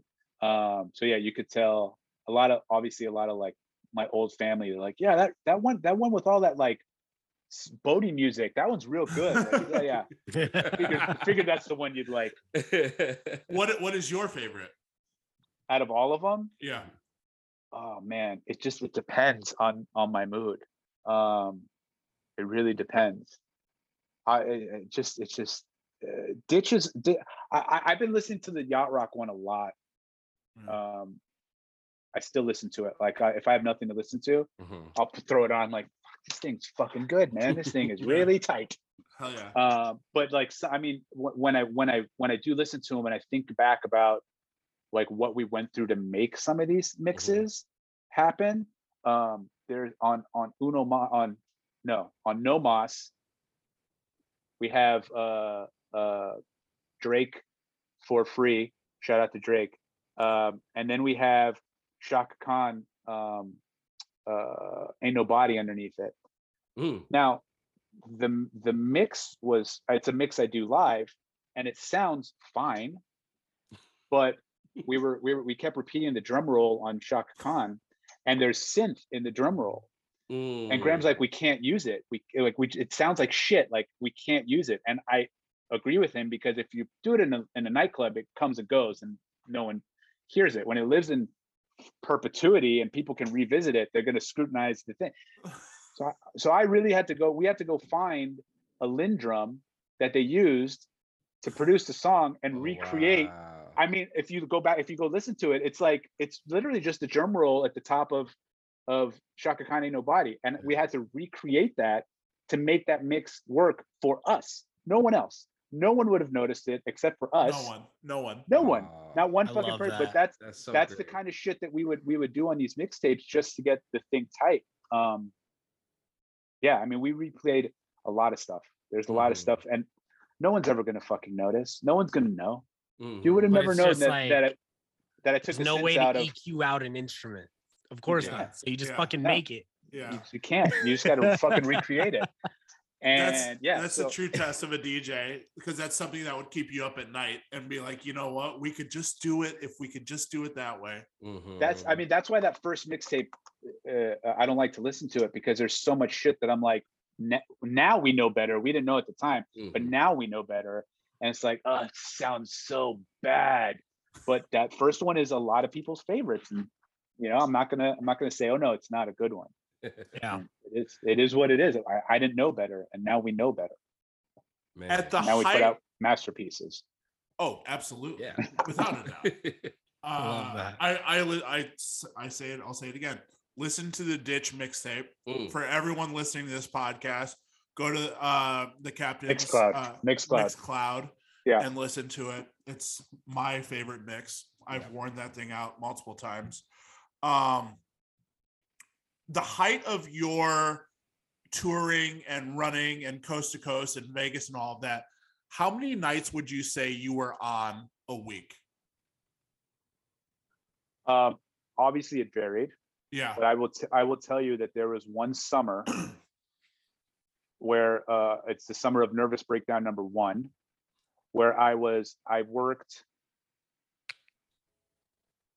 seventy something days straight, Whoa. and and uh, I was on a plane. I think it was like, I think I was on like sixty flights or something like that, something fucking crazy and I ended up in I was uh, at the tail end of it right before the nervous breakdown. I was in San Diego. I hired my friend to drive down with me because the next morning at like 6 a.m. I was flying to Kansas City to play, and my flight was out of LAX. Don't ask me why. I don't know. So I was like, "There's no way I'm driving. I'm gonna make it driving through the night." So I'm gonna. I paid this guy. I said, "Come hang out. Don't get drunk. Get your dick sucked. I don't care. But we just got to be at LAX by by 5 a.m." 6 a.m., whatever it was. So I'm playing in San Diego. I'm like just fucking one espresso after another, like no booze. and I, I, I, I, I like collapse. I, I fall on the floor, and my friend's like, he, he, he revives me. I don't know what he did, gave me CPR or whatever. And I was like, what the fuck happened? He goes, I don't know, he just fell. Okay, so I keep DJing. I get to San Diego. Uh, I get to Kansas City the next day. I get rip roaring drunk, which is probably not good the next morning I wake up and I'm like, I'm not leaving Kansas. I'm not getting on another fucking plane. I won't do it. And I canceled everything and I stayed in Kansas City in a hotel room, did not leave for seven days with the, the curtains drawn. Like, so, uh, uh, you know, the, at the height of it, I was probably working, I mean, uh, six, six, six nights a week. Seven. I mean, there were days that I, I would work Friday Friday night in San Francisco, fly into Vegas for a day party, fly out to Arizona Saturday night, fly back to Vegas Sunday for a day party. Like it was fucking bananas. Like Mm. it was really insane, insane. Damn. And I what- wished that up, upon no one. yeah. Yeah. I was gonna ask at what point did you was at the point where you realized I gotta lighten it up, or did you keep powering through on that schedule? No, I just kept going because, like Graham says, he's like, you never know when this is going to end. So just hungry, hungry hippo your way through it. Get as many white balls as you can, and then when it ends, it ends. Because Yeah. no one knew, like, you know, when is this? When is the well going to dry up?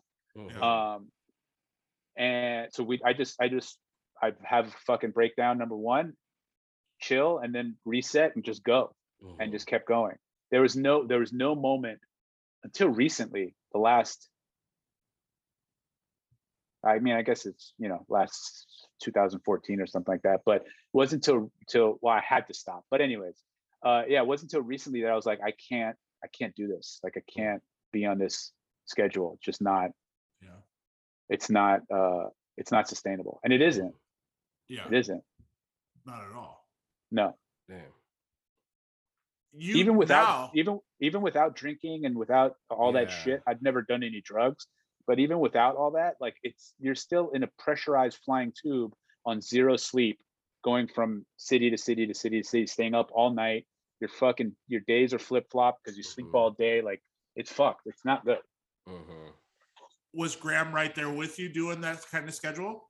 oh yeah yeah his work ethic trumps mine like tenfold like that guy would be writing a script um uh giving notes on someone else's script djing all night long like the guy is just a workhorse i couldn't i could never maintain the schedule that that guy keeps Mm. Damn. yeah At what point did you realize it's time to pivot? Well, it was at, it was kind of at a necessity. So I had the opportunity to. Uh, I always knew that the next phase was going to be real estate development, and I had the opportunity to start that. And I was still DJing a lot, and also looking for projects and managing projects. And it, and I quickly realized like I can't I can't do both Mhm. um, because I have to be in LA to manage these projects. But more importantly, pro- properties would sell so fast that I mean, 24 hours, 48 hours, property comes and goes. So someone can email me on a Thursday, like, hey, I have this property. Great, I'll check it out on Monday. Saturday, it's gone. Mhm. So that kind of forced my hand a little bit um, to where I couldn't keep the same schedule. And then as you know, the other the other stuff, real estate development and everything kind of took precedent. Um, and I got farther away from traveling like that. I couldn't like I couldn't physically do it anymore. Like I just was wasn't conditioned for it. Um, once you get a taste of sleep, it's really hard to, to break To take to it away. break that. Yeah, yeah, yeah Yeah. um yeah i mean even now like i'll go dj somewhere locally and i'm i you know i'm done at two i get home 2.30 2.15 2.30 gotta walk the dog by the time i wind down it's like 3 3.15 and then i gotta get up at six o'clock and it's like i cannot do i can't do it i Mhm. do it because i love it but i it just it's it sucks Not like I'm- something you can I'm- just keep going on. yeah, no, no, no. Now, if the checks got fucking crazy for some reason, like if Graham and I finally sell our TV show, um, I might Ooh. have to, I might have to uh, take off my retirement hat, semi-retirement hat. Mhm. But, um, but even then, I think about it. I'm like, I mean, am, am I like, am I really gonna go and do that again at 43 years old for money? Like, money's great, but like, you know, I, what's the real expense here? Like, I'm killing myself Mhm. so I, even even that fantasy is like well is, is it really a fantasy or is it a fucking nightmare Yeah. it's Right. just a nightmare all over again with just more money like i don't know i don't know what it is Mhm. Vegas poolside, 120 degrees, computers melting Oh, down on you. yeah. 12 crates. Yeah. 12 Yeah. crates. Yeah. Yeah. Bring it back. fuck that uh yeah i i want to kind of touch on that pivot too because um you could offer up some sage advice a lot of djs kind of only see what's in front of them you know Yeah. kind of see that that four five six nights a week um any advice for the long term well i mean like none of us when we start when when i started djing when graham started djing most of us i don't know how old you guys are but um most of us were 40 and, and up. We started playing because we loved it and Mhm. didn't really we are playing for you know free beer and maybe 50 bucks right? Or like if it was a, if it was close to a restaurant or attached to a restaurant free food and you know free booze or whatever. Um so no one knew the heights that we would reach i didn't think i was going to be 30 djing like i left college i was pre-med in college i left college because i was like well i want to do this now because i'm not going to be doing this when i'm 30 and no one knew like what was going to happen so i feel like now the biggest problem is the the the reason why people start DJing. Like, why are you actually doing this? If if you stop making money tomorrow, are you still going to buy records? If you're buying records, are you still going to research music? Are you still going to like practice? Not that anyone really practices anymore, but are you still going to have turntables? Or are you going to be the guy that just sells everything because it's not it's not you're not passionate about it? Mhm. I mean, I still buy records. I don't know why, but I still fucking buy records like an idiot. Um, um, I still play records at the house. Like it's just, it's it's part of me. Like, and I don't see a, any point in my life where I'm not going to have some DJ set up Mhm. within you know a few feet of of where I'm sitting. Um, so I think the biggest issue is why are you DJing? Um, and if it's for uh, genuine and noble reasons, then you don't have a problem because if it stops tomorrow, just go get a job at Starbucks or just go do whatever the thing that you're passionate about is, like the next thing that you're passionate about, fucking knitting or whatever it is. But if you ha- if you have this thing where you have to be, uh, you know, the headline guy or the the uh, music festival guy or famous guy or whatever it is, that doesn't happen. That's lightning. That's even more rare than lightning in a bottle, and it's not easy. And you're going to get hung up on that Mhm. and that's going to that's going to be your biggest obstacle to pivot um it wasn't easy for me to pivot. I mean i tried to hold on to both but i had to make the decision like okay am i going to do this thing that i know is the next episode or am i going to hang on to this thing that is fun and i enjoy doing it but also like how long can i really do it? Mhm. um so if you can get out of your own way i think that's step one. And then step two is just figure out what the next thing is you know i mean i'm super lucky that i was able to do exactly what i wanted to do Mhm. but you know maybe you got to go eat shit for a few years and and set yourself up for the next thing. Maybe you have to maybe you have to do both. Like if it requires going to school or whatever like you it's not sexy but you might have to go back to school and learn the thing and and also dj because you got to pay bills and maybe you have a mortgage and maybe you have some kids or whatever and it's all about just getting out of your own way. Like you just have to get out of your own way And and you've made it a point now to play gigs that are only fun for you, right? For Yes. a while now.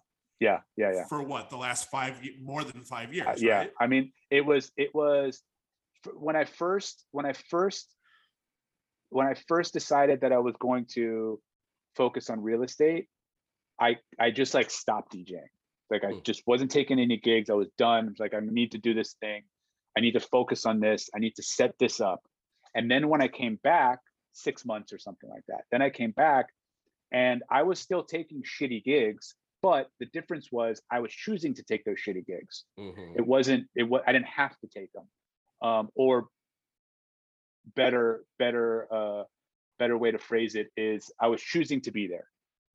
So whether the gig was amazing or shit or i thought it was going to be amazing and it ended up being shit didn't matter because i chose to be there. So if i thought i was going to play fucking disco records all night long and they're like no we just want to hear bad zero bpm rap songs it is what it is i chose to be here i'm going to play the zero bpm rap songs and that's the end of that Mhm. um, and then from there, I was just kind of like, well, why am I even playing that game? Like, why am I still rolling the dice? Like, let me just do shit that I know is going to be fun. And I know the crowd is receptive to what I do, or the, the operators know what I do. And they're like, yeah, come do the thing. Um, because there are places that would wanted to pay me a lot of money to go play because the owners or the whatever loved me, but I knew that the crowd isn't for what I do. Mhm. Not that I do anything exotic, but like I definitely play some other shit. That's how I felt at Underground. I felt that way every time you and I worked together at Underground, where I was like, man, we could have had so much more fun if we could really just do our thing. You yeah, know? yeah, yeah. Um, yeah, so so then at that point I was just kind of like, okay, I'm only gonna do stuff that's super fun. And now I'm like, I don't even want to get on a fucking plane. Yeah. I just will play at a, fu- a place with a hundred people, you know, 15 minutes from my house. There's a Mike B spot, the friend I play out there sometimes, or the little friend in Venice. Um, uh, and it's super fun. And like the guy that that owns it, uh, not Mike B, his partner, he's like, I know exactly what you do. I don't have a budget for you. If you want to come play, come play. I was like, dude, honestly, I I will pay you to have fun. And I go and I I make sure I don't step on anyone's money and I have a good time. And that's the end of that. And, and that's how I get my fix. Well, Although I am- am going to I am going to Sacramento at the end of January. Oh, Yeah. of, playing- of all I'm play- places. I'm playing at Mix. I mean, I have a good time up there. The guy that owns those places, Brian Bassett, um, he he runs a tight ship and he knows exactly he knows exactly who needs to play for his audience. Mhm. And he there's no micromanaging and no one says shit to you. And I could fucking play two hours of dance hall and they they would get off on it and no one would say a fucking word to me. Mhm. Um, so he hit me up a couple weeks ago. He's like, "You want to come play in the new year?" And so I'm going to go to Sacramento. But Sacramento's an easy flight. It's like an hour or whatever, 40 minutes. Are you done? You're done with Vegas? I mean, if there was something fun, I'd go. Yeah. uh, you know, I have I have business in Vegas, so uh, uh, there's more than one reason to be out there for me. But I don't, you know, I played at uh, uh, Commonwealth a couple times. That was super fun, um, but they haven't called. Um, I played at uh, what else is fun? I mean, really just fuck Commonwealth, but I don't really know. I'm not like in the trenches, so I don't know what the cool, cool fun shit is to to do out there. Uh, but yeah, I'd go if if if there was something where I could play some fun shit. I'd definitely go. Neek's got a little something. Yeah, he does. Yeah, I- I- if, you, if disco records are your thing, man. I just I, I, I just play I just play fun music, man. I just play like whatever's good and fun. Like that's really always been my thing. Um, whether that. it's whether it's from 1950 or 2010, like good music is good music. Right. um and you know some some would say that music the last i don't know 10 15 years of music is pretty disposable whereas like you still get a reaction out of some of these records from fucking 50 years ago 40 Mhm. years ago 30 years ago so i don't know i don't i don't i i never felt i was doing anything wrong right. um, No. and even when I was getting fired early on, I'd get fired from gigs because I like disco records, I like 80s records, I like hip hop records, I like some dance records, I like rock and roll. And I'd be playing all that shit. And in LA at the time in the 90s, you either played all forms of electronic music or you played rap records. And that was it. Mhm, There's Right. nothing in between. So mhm. I, I got fired from a lot of places. And a lot of those same guys that fired me, when it became cool to play open format, whatever the fuck that means, that's just DJing to me. That's just DJing. Yeah. yeah. They uh they called me and they're like, Hey, you want to come play? And I go, I'm gonna let you know something. I have not changed what I play. Like, no, no, that's what we want now. Okay. All right. And and when it when it became cool to do that, like I was light years ahead of all the guys that were adapting Mhm. and that's really what what what AM and i's friendship was built on that um because it was it was like kind of like a battle of like who can get more weird in the nightclub Mhm. and and it was it really was that so yeah I mean, that's that's like you said, that's just DJing. That's like just djing the fun of it. Like, I'm gonna hit you with a song that you liked and follow it with a song that you didn't know you liked. yeah Yeah. Like uh, maybe a song you like ironically, and then maybe just cleanse your palate with something that everybody likes and Yeah, yeah, isn't yeah. so ironic. yeah Like that's just DJing.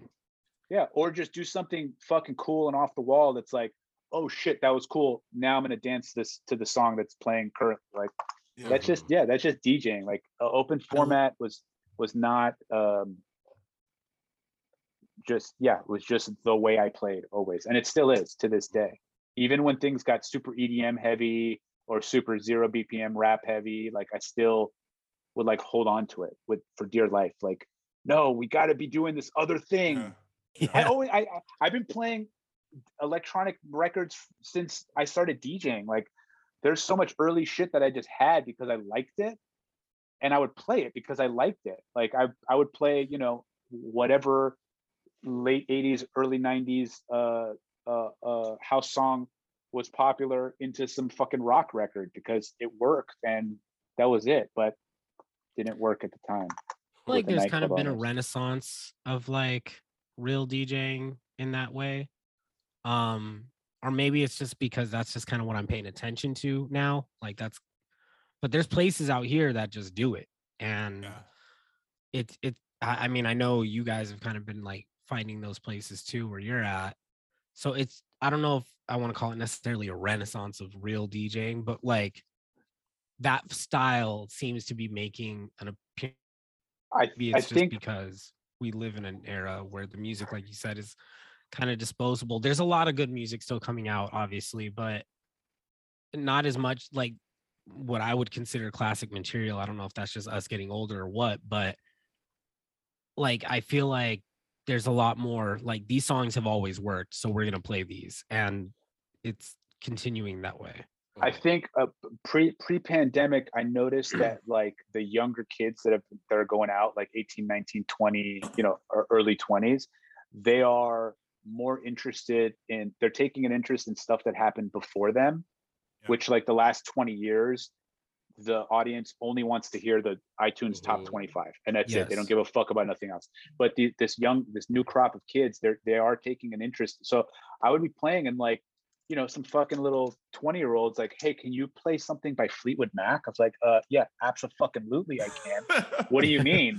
and this was this was an ongoing theme so i so i think that there's something to that but also post pandemic i think things are going to get a lot smaller and more intimate and not so you're always going to have the big room nightclubs but i think that the the preference is going to be a smaller thing Yeah. um whether that's like you know fear of covid or just like i don't want to be around a million people or fucking nightclubs are lame because they are lame um i think that it, that's where it's trending so those two things uh are going to feed uh the D- i think the D, the way djs need to start playing i think Yeah. that, that we're going to see a shift into yeah play some play some fun old shit because not everything new is is one required reading and two any good Right. Mhm. we've we've used this question previously during the beginning of the podcast and i want to bring this up to you if you were opening your own nightclub what would the name of the club be and who would your resident dj be for the opening night I have the greatest name concept for a gay bar, gay nightclub that I've wanted to do forever. I probably will not reveal here because I still have hopes that I'm going to do it. Um, Damn.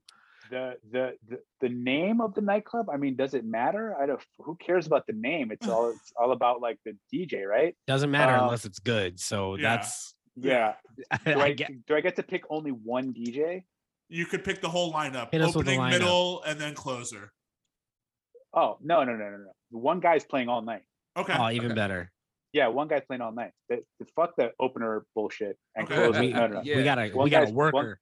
Yeah, yeah. One guy's playing all night. Well, because the night's so much better, right? Because you set yourself up for success, yes. and then you have the success, and then once you're done succeeding, you can play for yourself a little bit, like play some, you know, some fun stuff at the end of the night once you've earned the, the crowd's trust. Mhm. it's so Um, simple how come no one realizes this It's the It's easiest Eight, thing. 18 Yeah. DJs on a lineup. What are Yeah. you doing out here? It never one. works. How how can it work?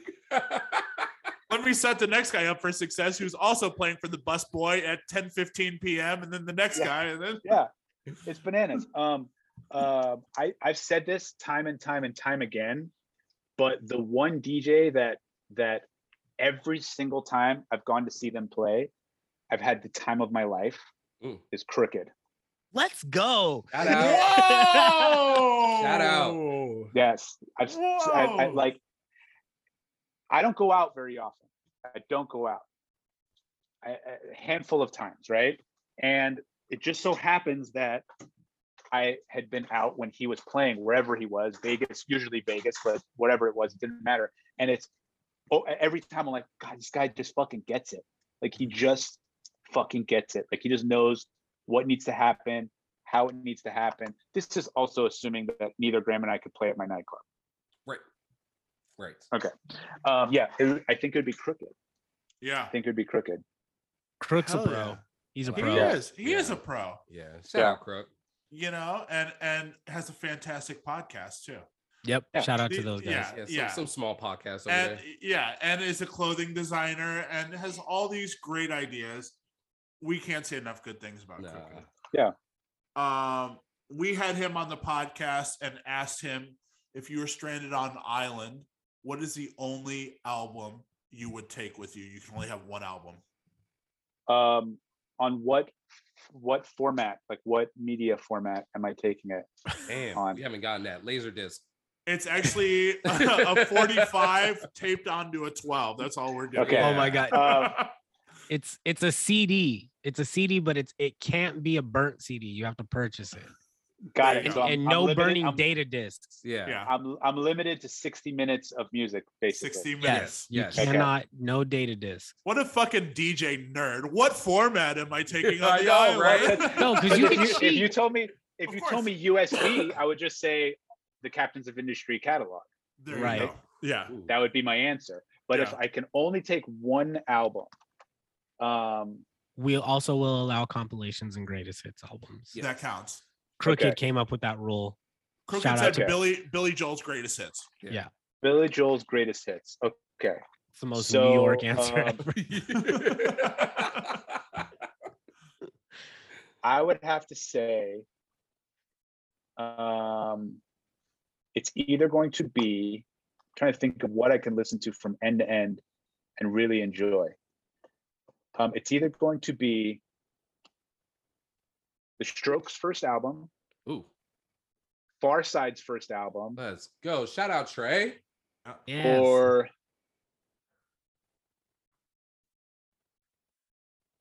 Captains of Industry, Yachty by Nature. sick. Ooh, let's go. Yeah. One of those three. I almost today's matchup was almost Red Hot Chili Peppers versus Strokes. Almost. Oh, that would have been one. that would have been challenging for me. That would have been Yeah. a good one. That'd have been That first record, it's like it's like 31 minutes long. It's like a perfect record. Is it? It's just it, it's just it's perfect. Every song is just long enough.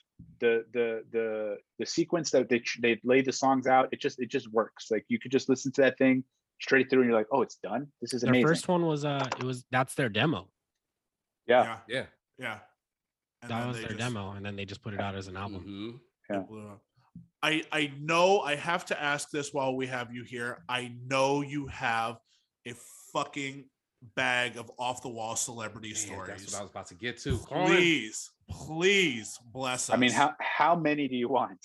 Oh, I, Oh, w- we I got want time. the. I, You got we got time. You got time, Yeah. Nick? Yeah. If you got time. All right. Yeah. Um, I mean, this podcast is gonna be four hours long. Um, Every time, every time we go on road podcasts, it's like, okay, we're gonna try to keep it like focused, and then it's like three and a half hours later, we're like, uh, we're not done yet. right. Um, right. um, okay, I'll tell you my Cry Me a River celebrity story. Um, I'm playing at Les Deux in Hollywood, which is uh, Wednesday night, which was like the party to be at on Wednesday night, and just star-studded. Everyone's there, et cetera, et cetera. Britney Spears shows up, and uh, and uh, the the music the music format was nothing new. Like just play old dope records, like nothing, zero new. Doesn't matter who wants it. Doesn't ma- nothing. Okay, great, right? Sounds like a fucking dream. Britney Spears shows up with like her little dancers. They're at a table. One of the dancers comes over and says, Britney wants to hear Prince. Go, fine. I play some Prince. They dance, they do the thing. Another dancer comes over, maybe the same one, I don't remember. Uh, Britney wants to hear Michael Jackson. I go, okay, I can see that there's an ongoing theme here. I'm going to play whatever she wants. She cannot ask for anything new. Great. I go back. She comes back. She says, uh, "We want to do the dance for I'm a Slave for You." So I cannot play that record. Like, well, we just want to do it, like for everyone, whatever. Like we want to, we're having fun. I go, yeah, I know you're having fun. I'm giving you the fun. I'm not playing that record. So go back, ask for another record that you want to dance to, and uh, so she goes. They go back, come back. Slave for you. I go, it's not happening. So the promoter of the nightclub comes over and he's like, why aren't you playing this fucking song? I go, you know exactly why I'm not playing this song. We're, we have a format here. We're doing a thing. Once you give them an inch, they're going to take a fucking mile. We're not playing that song. Owner of the nightclub comes over. Why aren't you playing this fucking song? I go, listen, we're doing a thing here. These people are here because of the thing we're doing, not because Britney Spears is going to dance to her fucking shitty song. We're not playing the song. So finally, someone someone coerced me into playing the song. So I'm like, okay, I'm gonna play it as the last song, last song of the night. Lights come up. It's a whole thing. Everyone has a good time. Everyone is happy. Fair enough. Fine. So I tell the I tell the whoever is gonna tell me when I have two minutes left. I go two minutes. I go great. I play the song. Everyone fucking is having a great time. They're doing the dance. They're doing the video. She's singing along. Da da da da lights come start to come up like you know lights start popping up and i'm like okay this is my time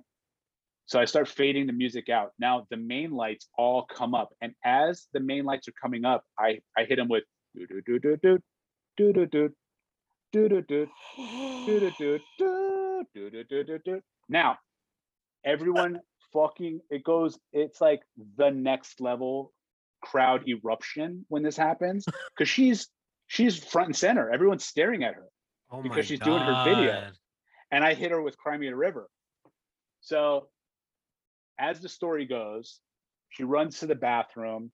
She's crying, she's puking, this whole thing. Everyone's like, that was amazing. I close my fucking computer and I dip. The next day, the promoter calls me and he's like, yo, Britney's pissed. She's not going to do my Super Bowl party. Uh, she wants me to fire you. Blah, blah, blah, blah, blah. I go, well, you can fire me or you can just tell her you fired me and she's not going to know because who the fuck knows who I am? Doesn't matter. Like, what what's happening here? So this is Wednesday. So Thursday, this, are you really gonna have the conversation. fire me because Britney Spears I mean- suggested it? Well, in in LA, like ce- Yeah, at that time, celebrity had all the power, right? Yeah. So I play for this guy on Wednesday and Saturday. So I'm like, okay, if I get clipped from Wednesday, I might get clipped from Saturday. So I'm kind of shitting my pants. Saturday comes along, I play. He's like, yo, dude, that's not a good look. Like they're pissed at the club. Like I don't know. I have to like, you know, work out the Super Bowl thing. All right, whatever. Tuesday, the shit rags come out. Us Weekly, people, all that stuff every single one of them picked up the story. Uh, Stonerokk playing at Les Deux plays Cry Me a River. Britney Spears is crying, puking, blah blah blah blah blah blah blah. That's Tuesday. Wednesday, I go back to work at Les Deux, and all those same people that were like, "You're fired, you're fucked, that was fucked up," who were pissed, are all now patting me on the back. Why?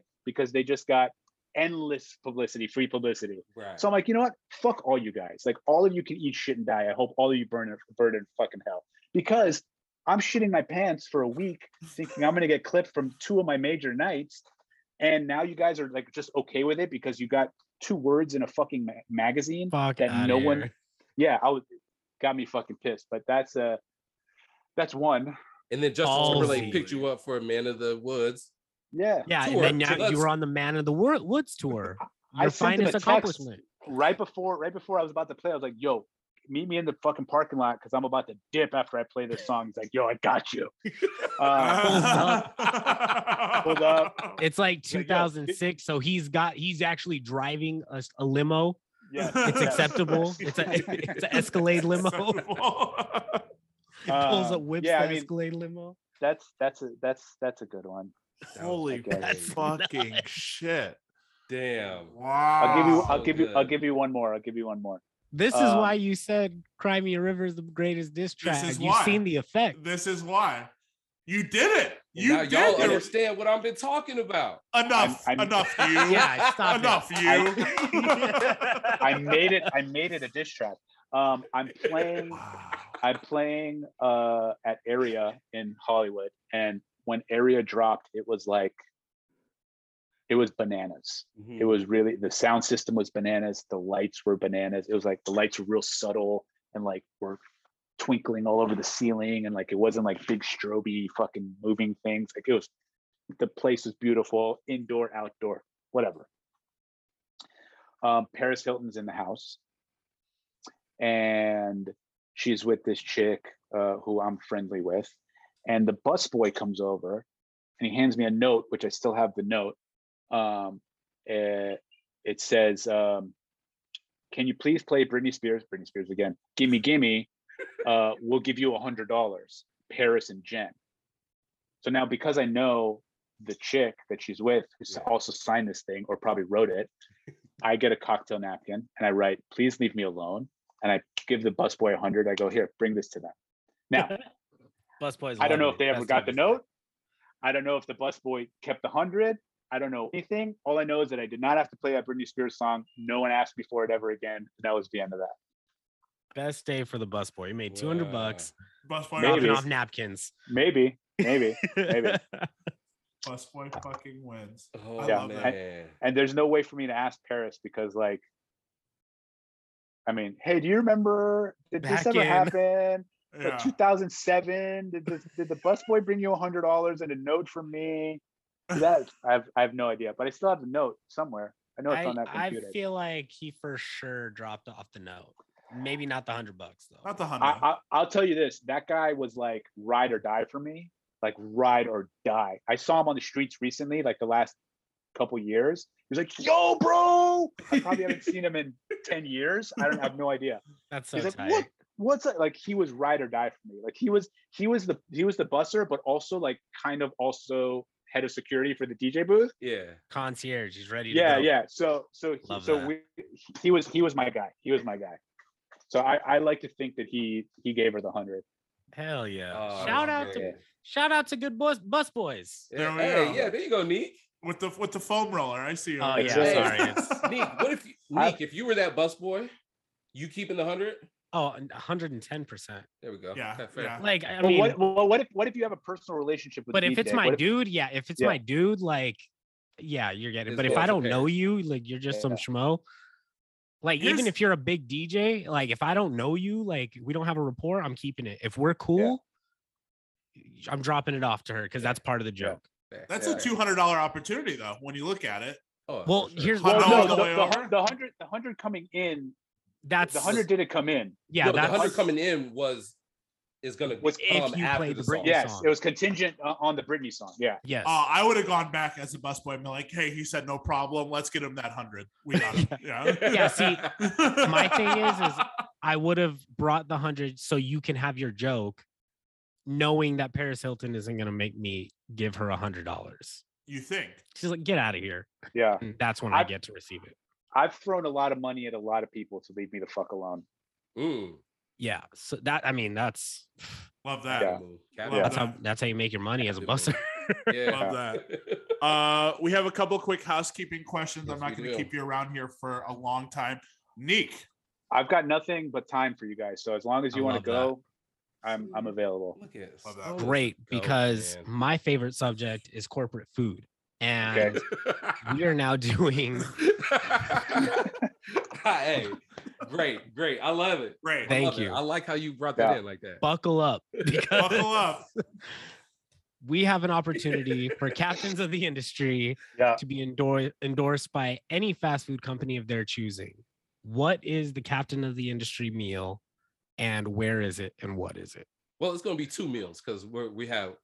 A So he'll have to do and one for have the- the grand- I want the Rock captains of the industry and I want the Stonerokk. Fair. So Okay. If you're so- really on some Wu Tang shit, you could choose two restaurants right now. Yeah. So as you were saying this to me, I'm thinking, fuck, where can where can I eat with Graham? Because Graham only eats 12 fucking things.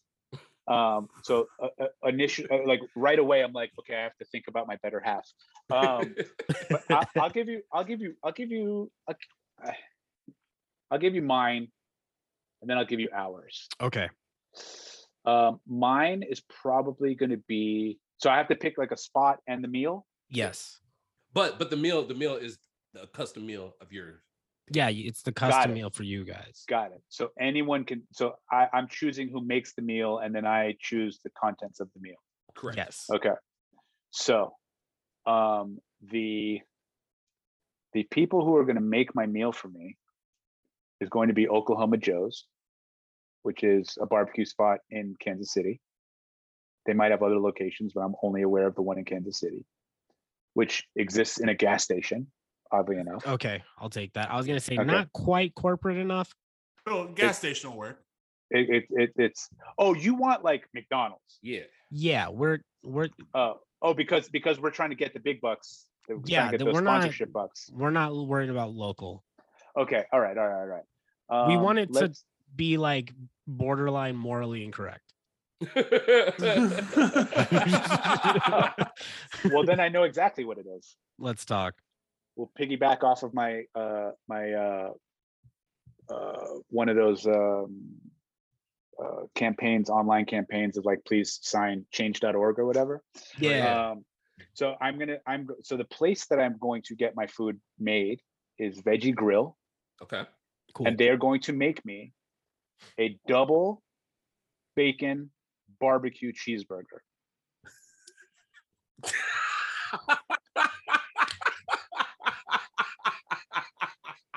That is what they're. Non-vegan. Not vegan. And I'm going to tell you why. I'm going to tell you why. So, at one point, there was a campaign going on for In N Out to offer vegan options. Why? So that people who are vegan can also enjoy In N Out with their friends. Now, The problem with that is that In N Out is a fucking burger restaurant. So if you want to enjoy your time with your friends and you're a vegan, don't go to a fucking burger restaurant. Ask them to go somewhere that offers you whatever you want, or just fucking eat a piece of bread and shut the fuck up. In response to that, I started my own campaign to get signatures to have Veggie Grill offer non-vegan options so that I can enjoy Veggie Grill with my vegan friends. Yes. I love that. Yes. So that's that's how we got to double bacon barbecue chibo. Holy Veggie fuck. Grill. This is great. That's that kind of goes in line with like leaving the toilet seat up. Like Yeah. you- women always complain that we always leave Yeah. the toilet seat up, but they never leave it up for us. True. Yeah, like wh- what about when I come in when it's dark? I gotta lift it up. I gotta like check. to see You hurt it's at. might pee on You the hurt cover. yourself. Yeah. Mhm. Yeah. Yeah. yes. I like that a So lot. what's the what's the captain's? Uh, it's gonna be something fucking super bland. It's probably gonna be like a steak somewhere, like an overdone fucking boneless, skinless chicken breast. Like Graham eats some weird ass shit. And when you have him on, he's gonna be like, "No, man, I just I know what I like, and that's it." But he eats twelve fucking things, and that's it. One day I'm gonna put it on a t-shirt, but I'm gonna be the only one that wears it because he won't wear it. it's like an eight piece chicken nugget. yeah. No, no it's, sauce. it's not even. Uh, he No eats- I'll tell you. I'll, t- I'll tell you what it is. Um, black pepper turkey sandwiches um, with American cheese, uh, filet mignon, butterflied, well done. What's the fucking point? Uh, boneless, boneless, skinless chicken breast, well done. Any bread product imaginable. Um, pasta with tomato sauce, but no like parsley garnish on it. Do not put anything green on his fucking food. Do not do that. Um, iceberg, iceberg wedge lettuce salad situation. Um, uh, I said bread products. Uh, oh, grapevines, like red vines but grape flavored. Um, it's basically a hospital meal. Yo, what a great line. yeah, he's he's he's got he's got a very uh, he he knows what he likes and that's all that's all he fucks with. yeah. That's all he fucks with. That's it. Something- ain't bro. I asked him, I'm like, yo, man, did something happen? Like, did your parents like force feed you shit that you just didn't like, and now that you are able to eat whatever you like, you're like, you have a firm stance. He's just like, no, nothing happened. I just I like what I like. That's We were- funny, man. we were on the road somewhere and we were getting fed by some chef and whatever and um, they had um, they had uh, macaroni and cheese like deep fried macaroni and cheese basically it's like Yeah. blocks of deep fried macaroni and cheese fucking delicious we must have eaten a hundred of these fucking things not really but we had a lot and the chef comes out and he's like so what'd you guys think and graham's like man these fucking macaroni and cheese fried blocks of heaven are amazing. He goes, Yeah, you know what the secret is? Lots and lots of butter. And the Graham does not fuck with butter. The moment he said that, he just pushed it away from him. Like, dude, you just had 20 of these things and you love them. He's like, can't fuck with them. Like he like he's Didn't know there was that, butter. that's it. He knows it's butter and that's it. He can't he cannot doesn't matter that he just had a bunch and he enjoyed it. Enjoyed it so much that he complimented the chef. There's butter, he's done. I kind of feel that because I'm picky like that. I'm a picky. These guys will tell you I don't eat shit either. yeah. It's Um, I mean, I guess I can kind of pinpoint it to something, but that's funny, Yeah. So funny. chef. Yeah. These were amazing. Yeah. It's a lot of butter. Uh, Oh, yeah. Oh, Not- I'm, not for I'm, me. I'm good. I'm good. never mind. Not for me. Why? We this is this is actually my favorite story. We uh he took an interest to some chef on like one of these chef shows or whatever, young chick, and she she has a restaurant in New York.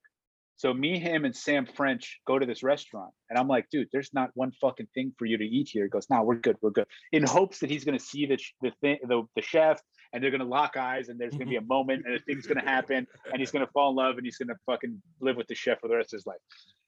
So we're sitting in this restaurant, and I'm ordering, and Sam's ordering. Graham's like, "I'll just have a diet coke and like eat the bread," and he he dips out for a second. So we're eating, and like it's been like 15 minutes, 20 minutes. And we're like, where the fuck did this guy go? I thought he went to the bathroom. So I checked the bathroom, he's not in there. I sent him a text, like, yo, where are you? He's like, oh, I'll be right back. Like, be right back. Where did you go? He's like, I went to go get a slice. He left the restaurant to go get he eats pizza. He left the restaurant to go get a fucking slice of pizza because he couldn't eat anything at the restaurant that he took us to. It's like, Wow. dude, what the fuck? Yeah. Yeah. Oh, She's not he- here, guys. Get what you Did he meet I'll the be back. chef? Did he meet the chef or what? No, she wasn't even there. she wasn't even there. She wasn't even there. She wasn't even there. course. I wish I, I wish I wish that it was like a the a, a great love story, but it was she wasn't even. Oh fuck. oh God. Travis. Speaking of celebrities, Yes. Stone, we are building our DJ biopic cinematic universe. So, Okay. in this DJ biopic cinematic universe, who is playing Stonerokk? And it could be anybody within the entertainment realm, dead or alive, or even animated.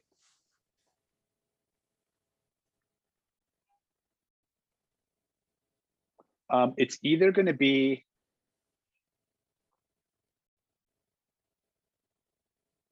I have three. Okay. That'll Correct. work. That'll work. It's Three either going people to be playing one movie? no, no, you can no. do that too. You can Three have three options. different. Okay. Three options. Okay. Three options. Because I don't know who the director is going to want. Like, it's not up to Oh, me. okay, it's up okay. to the director. Fair. Casting Um, options. Yeah. It's either going to be Michael Caine, Luis Guzman, or Norman Fell as Stanley Roper. Oh, So Stanley Roper playing me. I'm gonna go with the latter. I like that. I like one. I like that one a lot too. Because he's like he's kind of like a curmudgeon and uh, uh, breaks people's balls, and but like at the end of the day, everyone knows that he means well and he's got a big heart, and uh, and uh, yeah, and he's maybe a little bit misunderstood. Yeah, Norman. So final answer: Norman Fell as as Stanley Roper. As Stanley Roper Yeah. as you. I love it. Yeah. Yes. Yeah. I like that. I like that. Uh, since this is the first podcast of 2022, this will Oh, be out on Weird. Monday. Okay. Um, let's do some wrap ups. Some wrap ups for 2021. Yeah. Uh, Stone, did you have a favorite album that came out this year, or enjoyed No. any music that came out in the year 2021? yes i uh i mean i listened to um i listened to a shit ton of podcasts it, last year and this year and through that i rediscovered a lot of music Uh-huh. so like questlove supreme i listened to um and uh the jimmy jam and terry lewis Mm, episode i was like went through their whole catalog yeah. the Lenny Kravitz uh, episode, I went through his whole catalog, uh, which is why I brought up Lenny Kravitz earlier, because I just went through a fucking Lenny Kravitz deep dive. Shout out Um, Ruckus. Shout out to Ruckus. Uh, yeah. Shout out shout to out to Ruckus, Ruckus. Um, uh, so so I I I've been doing a lot of like revisiting music that either I forgot about or um, I lost touch with, or stuff that I didn't even know about. Mhm. um or like oh shit jimmy jam and terry lewis were in that fucking band oh shit they did produce that like. Oh let me go re- like revisit that and then you go down a little bit of a rabbit hole um but yeah that's that's kind of there's nothing specific it was just a lot of a lot of like recalibrating Mhm. my uh music uh hard drive here up Mhm. here I love that. Yeah. Mhm. I love when like yeah, like oh shit, they were in the time. like yeah. Right, yeah. right, yeah, right. like people, people, people want to forget that Jimmy Jam and Terry Lewis were in the fucking time. Yeah. And Yeah. if it wasn't for Prince pissing them off, we wouldn't have Jimmy Jam and Terry Lewis. That's very true. True. Yeah, You know, yeah. um, Did Yeah. you like the Silk Sonic album? um, I don't know what the fuck that is. Oh, that's uh, great. Bruno Mars, Anderson Paak. yes. Oh yeah, yeah, yeah, yeah, yeah, yeah. Oh, dang, Um, he yeah, I knows. listened to it. I listened to it. No, I listened to it. it I, it's I, fine. that's kind of your sound. I, I, mean, it like. didn't Yeah, stick it's to the skin. It seems like. Yeah. Well, no, I, I, I don't. Uh, he said, "Who do I have here?" Yeah. no, like I, I, I, uh, I'll read a book and then like I forget who wrote it and half of the title. Like I, I'll, I listen to stuff and then just kind of like, In and out. right. yeah, it just goes away. It, if it's if it sticks to my bones, then I'll pay closer attention to it. But I'll Yeah. listen to it like, oh yeah, that was cool. Yeah. At least so that when someone's like, oh, do you have song such and such? I'm like, no, I don't have it, but I know exactly what you're talking about. Um, because I probably don't have it. I feel like that was kind of the general consensus around here too. Is we're like, Yeah. yeah, it's cool. Yeah. it ain't like Yeah, Yeah. it's fine. It was fine. Yeah, it was fine. Yeah. Um, Travis, Neek, did you guys have any favorite albums this year? I mean, I know I'm- Travis, you. I went back to um J. Cole a lot. Yeah. Went back to The J. Cole. I went back to um Tyler and of course, Tyler. Adele. Uh, Tyler's got my number one for the year. Tyler's got my number one for the year. Uh, Is is it weird that I can't name a single J Cole song? no, Like I I, I feel like he's like the adult contemporary of hip hop. Like that works. Yeah. you, Yeah. he's like he's like in a very specific box, is. or, or- or is he or is he just totally like pop start out and I have no I- I'm just like so not in. No, Nope, no, you're 100 percent right. Yeah, It's it's a lane that I think after watching, he just did an interview with Nardwuar, yeah. Uh huh. and um, he kind of wears it. Like he's he's very humble and just Mhm. like knowing that he has a lane and Who's the '90s equivalent? Who's the '90s equivalent to Cole? Q-Tip. Q-Tip, Common, like somebody who's kind of like politically aware. In a, No, but like- Common had records in the club though. Yeah. I, yeah, I've we'll never see. I've never gotten a J Cole request ever in my life. Okay, I don't get J Cole requests, but I'll play it. I'll Yeah, J. Cole gets played in the club though. yeah. Middle Child for sure gets played. KOD gets Out. played. Poke it out. Uh, yeah. The new one, Stone. You like that? Poke it out samples. Uh, breathe and Thing. stop or Vivrant. Thing. Okay. Yeah. Mhm. From Okay. Q-Tip. So like he's getting played, but yeah, Common had. Yeah, I, I, guess he was one of the ones that didn't really get. I would say a I- I'd say he's like a modern day Common. yeah, It seems really like socially aware type, but I guess J Cole is kind of like that. yeah. I'm gonna I'm gonna go do a J Cole deep dive later. Oh, It's I'm fun. curious to see what you It's think. fun. Yeah, It's I, want to hear what you say about it though. You're gonna if if we have similar tastes, it might not be as fun as y- like as you would hope Yeah. because Okay. a lot of th- his mixtapes to me were better than his, See, Forest his Hills actual Drive al- is- albums. Forest Hills Drive is my album. I Forest Hills is great. That was my album that I liked. times. But that I'm gonna the- start with Forest Hills then. Please, yeah. the do that one with uh TLC. I hated that album. Oh, the Crooked Smile. So that was the one before Forest Hills. the white one with the Uh, crown and the black. Yeah, I hated Sinner, that. Yeah. Ugh. Born. that Sinner, one wasn't was good. the That was like a pop attempt, and I hated it. Um, album, yeah, I liked I liked the Tyler album. I love the Yebba album. Yabba, Uh-huh. Yabba. Talk to me, Nick. Talk to me. Yebba was great. Yes, Uh, it's not some club shit at all. It's some singer songwriter shit produced sit by Mark Ronson. And you sit down and cry to that. You're gonna sit there and cry to some shit that you don't relate to as a man. Yep. Yep. it's just good. It's Beautiful just thing. really fucking good. I described it early on, like instrumentation wise, kind of like a mix of because it's it's p- very key like chords focused, so like kind of. Stevie in like the production. Okay. Um, meets I don't remember the. It's kind of folky too. Yeah. So it's like some Fleetwood Stevie hybrid. It's it's soul. It's cool. I like it a lot if Mhm. ever you just want to listen to like just some cool songwriting, Yebba's the one. Yabba. Love Yabba. I put mine together. Uh, Tyler Topaz Jones album. Okay. Uh, was- Madlib. Madlib's album Sound Ancestors. Yeah, that was sick. fucking incredible. Uh, Durand Jones and the Indications, Yep. uh, Private Space, and then uh, Turnstile, which is something completely different than all of that. So Hitler wears uh, Hermes is another one for me too. From uh, West Side, West Side. yeah. Yeah. Westside Gunn. Oh, Uh, Westside Gunn's album was sick. The Hermes album, yeah, Yeah. that was sick. Yeah. That's that that's one. good fucking rap. It is. Uh, any favorite movies, gentlemen? 2021. We'll just do a full wrap up. Full wrap up. Go ahead, Stone. 2021. What came out this year? What did I really enjoy? I haven't seen House of Gucci yet, but I imagine that's going to be up there for me. that. It was What cool. about Uh, what about Dune? Dune did not do it for me. No. Um, um, any Marvel shit come out this year? No. Oh yeah, Spider Man. way from, Just- uh, far from home. Oh, home. Black- Black Widow, I guess. Black Widow Black and Widow.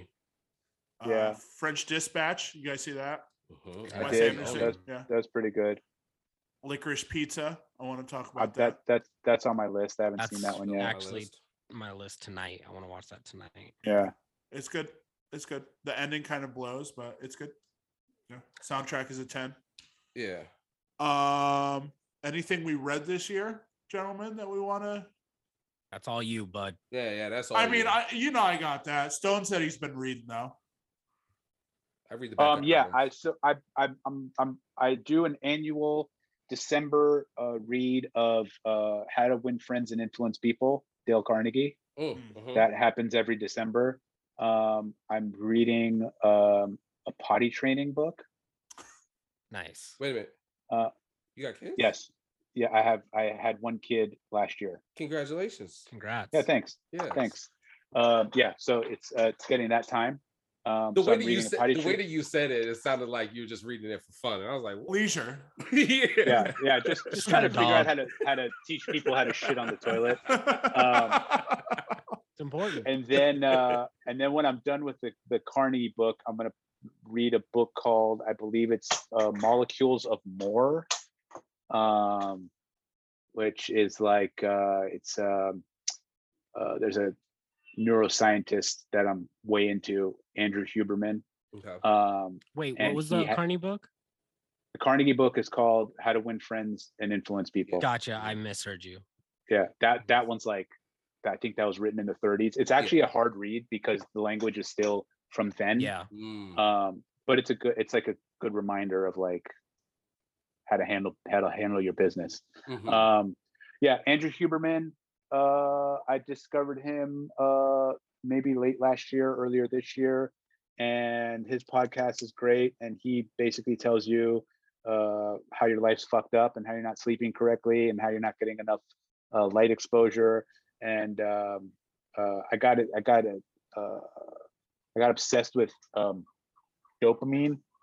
And how to reset dopamine receptors um and that's how i found him. I was Mm. going down a dopamine rabbit hole.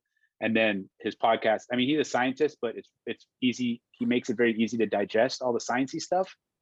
Um um yeah so i was researching like how dopamine affects motivation and all that happiness and all that kind of stuff. This is why i'm not on instagram anymore. Like i still have an instagram but i'm not on it. My twitter's wiped.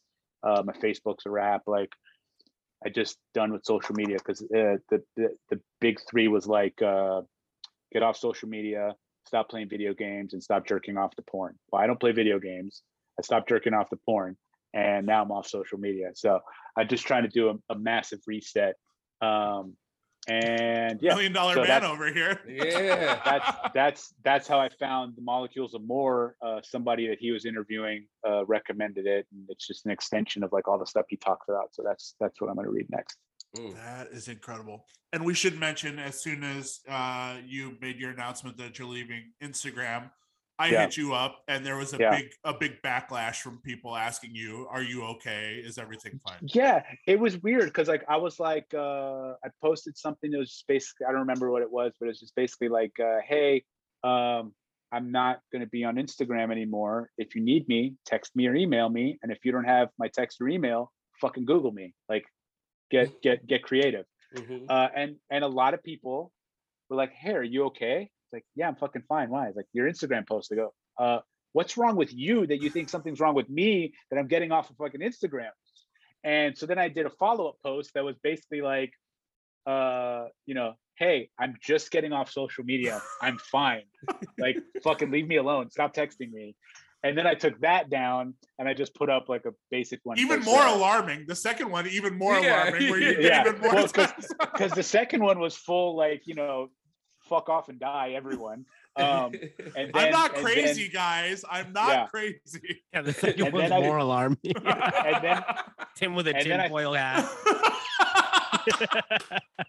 and then i remember graham was like hey you know he didn't say this to me but he always says like you know just be mindful of like what you're putting out there because uh everyone's offended by everything and we're trying to do some shit that is, is bigger than us so you know so i then i took those down i was just like i'm gonna just put a generic thing up with ben affleck from goodwill hunting and that was that. So, um, but yeah, yeah, that's that's why I'm off social media for now. I'm I might make a comeback. I don't know. It's it's good, but it's gonna just be, uh, it's gonna be different. It's not Yeah. gonna be so much of a time suck Yeah. where I'm just like endlessly scrolling or tapping or whatever the fuck you do. Mhm. when is the next mixtape dropping? You know, I had to ask Hope- that. Hopefully, fucking never. Um, hopefully never. If you're waiting, I- don't. I mean, don't. like we we say this every time. Every time we're like, we're never doing this again, and then somehow we get sucked back into doing it. we are working on a mix that may or may not see the light of day. It's it's to support another project. Mhm. Um, we'll probably put it out, but we'll see. We'll see how it turns out. Depends on how it turns out. Okay. So Yeah. Everyone waiting. keep waiting. Maybe maybe one more, maybe one more, but like who knows when. All right. Things take these these things take so much time. Yeah. And we don't, you, guys, are don't have the playing LinnDrum live. machine anymore. Yeah.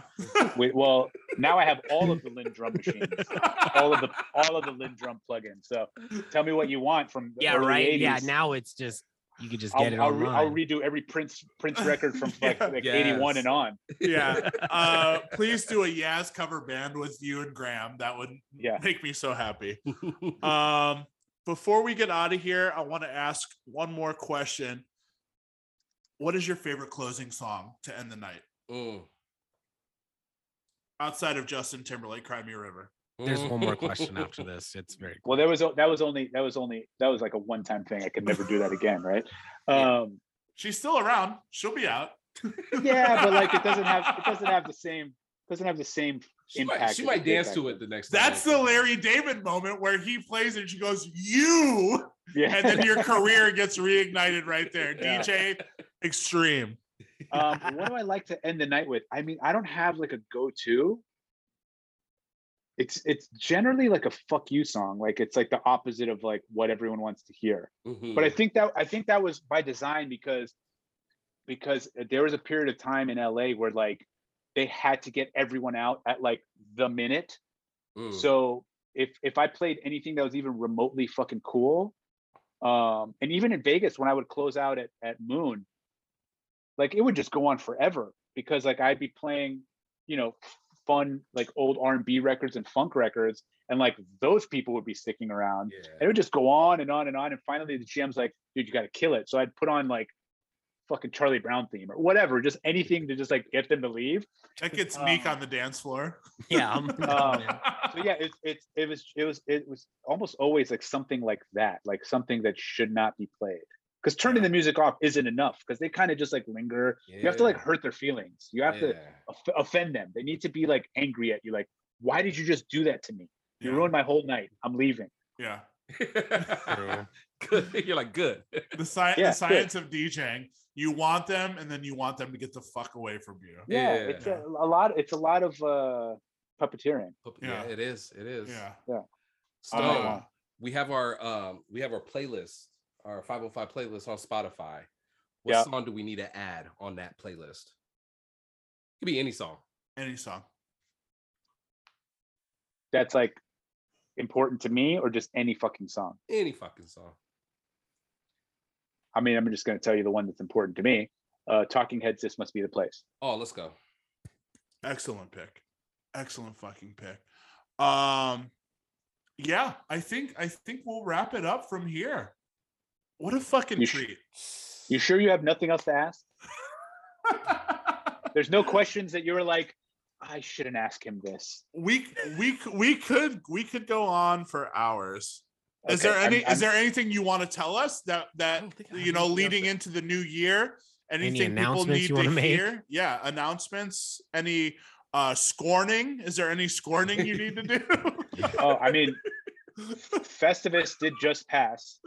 Um, what- any any it- what- public grievances? Airing of the yeah, what is grievances? yeah, a- air, airing of grievances. Um, announcements. Uh, I mean, not really. Uh, um, airing of grievances. Yeah, I mean, I fucking have endless grievances, but like, who wants to hear that shit? No one, no one wants to hear that. Any shout outs? Anyone need a shout out? Um, I mean, just Graham Funky and you guys for having me, Yeah. and uh, you know, everyone who tolerates me and everyone who's uh tolerated me the last fucking thirty years. Yeah. Holy shit! It's almost thirty years I've been DJing. Oh boy. So sick. This And this is a, a direct music service podcast, so Kevin Scott will hear this. Shout out to Kevin Scott, Shout out to Kevin Scott for sure. the for homie. sure. Um, Look, one of my favorite Warren. nights in Portland, I will say, was when you played Colin's birthday party, that Hawaiian party. Oh my god, I danced my ass off, and I oh, was that coming. was fun. I was coming from watching Ghostland Observatory. Oh yeah. and I was shrooming my ass off at Ghostland Observatory, and then come to you, and oh my god, it was the That's so best, it was the best night of my life in Portland. Did we get rip roaring drunk, or was that when I played with Evil that I got rip roaring drunk? We got very, very, very drunk. yeah, y'all got drunk. Yeah. y'all got drunk. Yeah. tonight. Yeah. Well, well, Evil said, "Hey, uh, you know, let's throw your birthday party." And I said, "There's only person, one person I want to call, and that was Stone. There's, there's Yeah. no one in my mind, uh, Stone, that I you set the tone. You, so I wanted to have you on the podcast. I want all Yeah. the listeners to know you are a fucking legend. You are the true textbook dictionary definition of someone that does it all musically Mhm. Um, someone that that paints a canvas, and uh, we want to give you your flowers around here because you're a fucking legend. First and I I appreciate that. I appreciate that. I mean, I just, uh, you know, I just play fun, fun fucking records. I think I'm maybe a little bit of a little bit too much of a purist uh, when it comes to like the actual uh, action act of DJing. Mhm. Um, but you know, other other than that, I'm not doing anything different than what everyone else is doing. It's all the same shit, just a different order. yeah. Minus J Cole. I don't play any J Cole. yeah. Yes. Not yet. Yes, Not yet. Yeah, Yeah. yeah, Not yet. Yeah. yeah. Uh, first of all, play "Snow" from the Red Hot Chili Peppers, and we'll worry about the J. Cole. Sacramento. You'll see this gentleman. Uh, when do you play in Sacramento? Uh, I think the 28th of January. Oh, Let me, Okay. let me just double check that. I don't want to misspeak here. Uh, no, that's December. Yeah, the 28th at, in Sacramento. Okay, where are you at? Uh, at Mix. At Mix. Okay. Yeah, the place, the venue is called Mix. Oh, I've been there. Um, yeah, that place yeah. dope. Yeah. Socials for the Mixcloud for all of your mixes. Mixcloud.com Uh, slash. Mixcloud.com slash the caps, T H E C A P T S.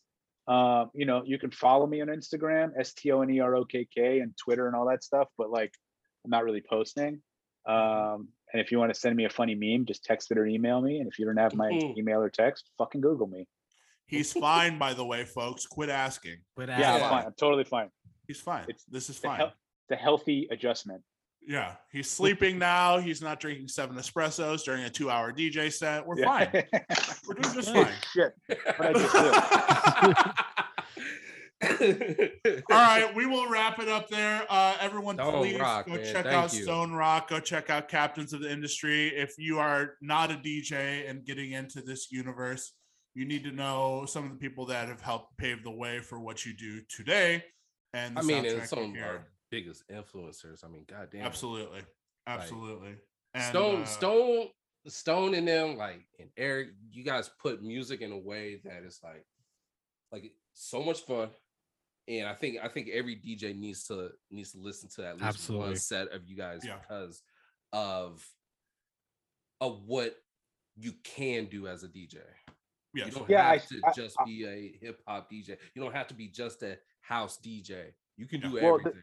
the, the thing that i told so we graham and i used to speak at uh tina t's uh camp uh camp spinoff Mhm. and then we stopped speaking there i think because i was not giving i wasn't giving kid friendly advice um but uh but what i would tell them uh you know i remember this one kid was like well what should i be playing? And i'm like you have to play what you love because if you are a, a kia salesperson and you don't like kias you're not going to sell any fucking kias. Right. so if you're trying to play disco records but you don't really like disco records the audience is not going to buy it. Like you're you're not going to deliver it properly and the audience is not going to buy it. So like you know a lot of guys for better or for worse would pivot from you know they're hip hop guys now they're EDM guys now they're doing this other thing now they're doing this other thing.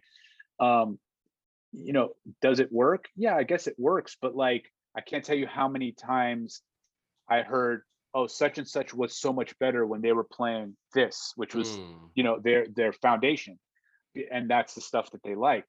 And i really you know obviously i got on i had to get on the edm thing because that's what was happening but like i said i was really trying to like hold on to one the stuff that i still like to play and two like no guys it doesn't have to be all 128 bpm all night long like Mhm. there's other stuff that's really good that we can put with these shitty Calvin Harris songs. Like we can make this work all together. Like let's just have a big hug and let's just do this. So yeah, I mean, you just have to you just have to play what you love. And if you don't if you're not doing that, um, and it goes back to like why are you doing this? Are you doing this for glory or are you doing this because you love DJing?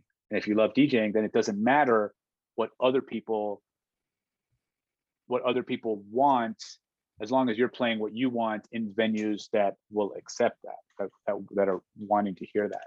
But if you're the dude that's like, oh, I'm going to play EDM because that's what's popping, um, you know, I don't think you're going to have a very long life because there's going to be another guy that's going to do the next thing better than you, Mhm. or there's going to be a guy that's actually passionate about EDM or whatever it is, and they're going to stomp your nuts in, and you're going to lose your fucking job. So just stick to what you're passionate about, and you know, taste change. If you if if, if Paul Oakenfold was a hip hop DJ, but everyone knows him as electronic guy, Mm, um, his taste changed. So mhm.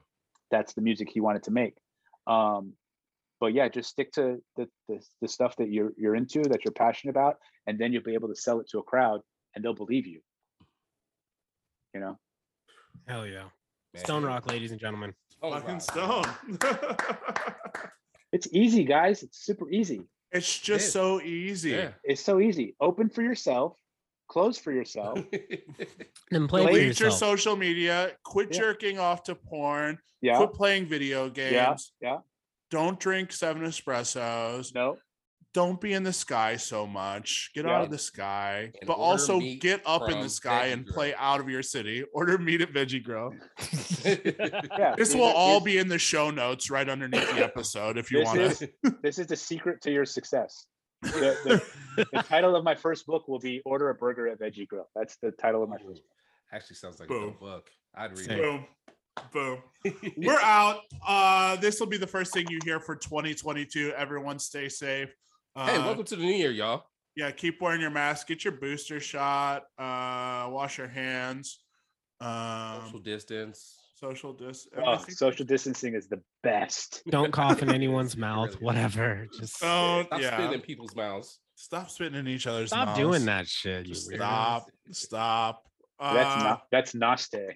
uh, all right. If we have nothing else to, no other further grievances to air, I guess we will call it on that. Everyone, we will see you next week with a surprise guest. I think Morse Code and Ivy next week. I have to check on that Ooh, though. okay. So- So it's not to a surprise anymore. Yeah, no. I'm not. not. It's a surprise to me. I'm not sure who Oh, it is. It's a maybe. uh, all right, y'all. We'll see y'all next week. Later. Right. Peace.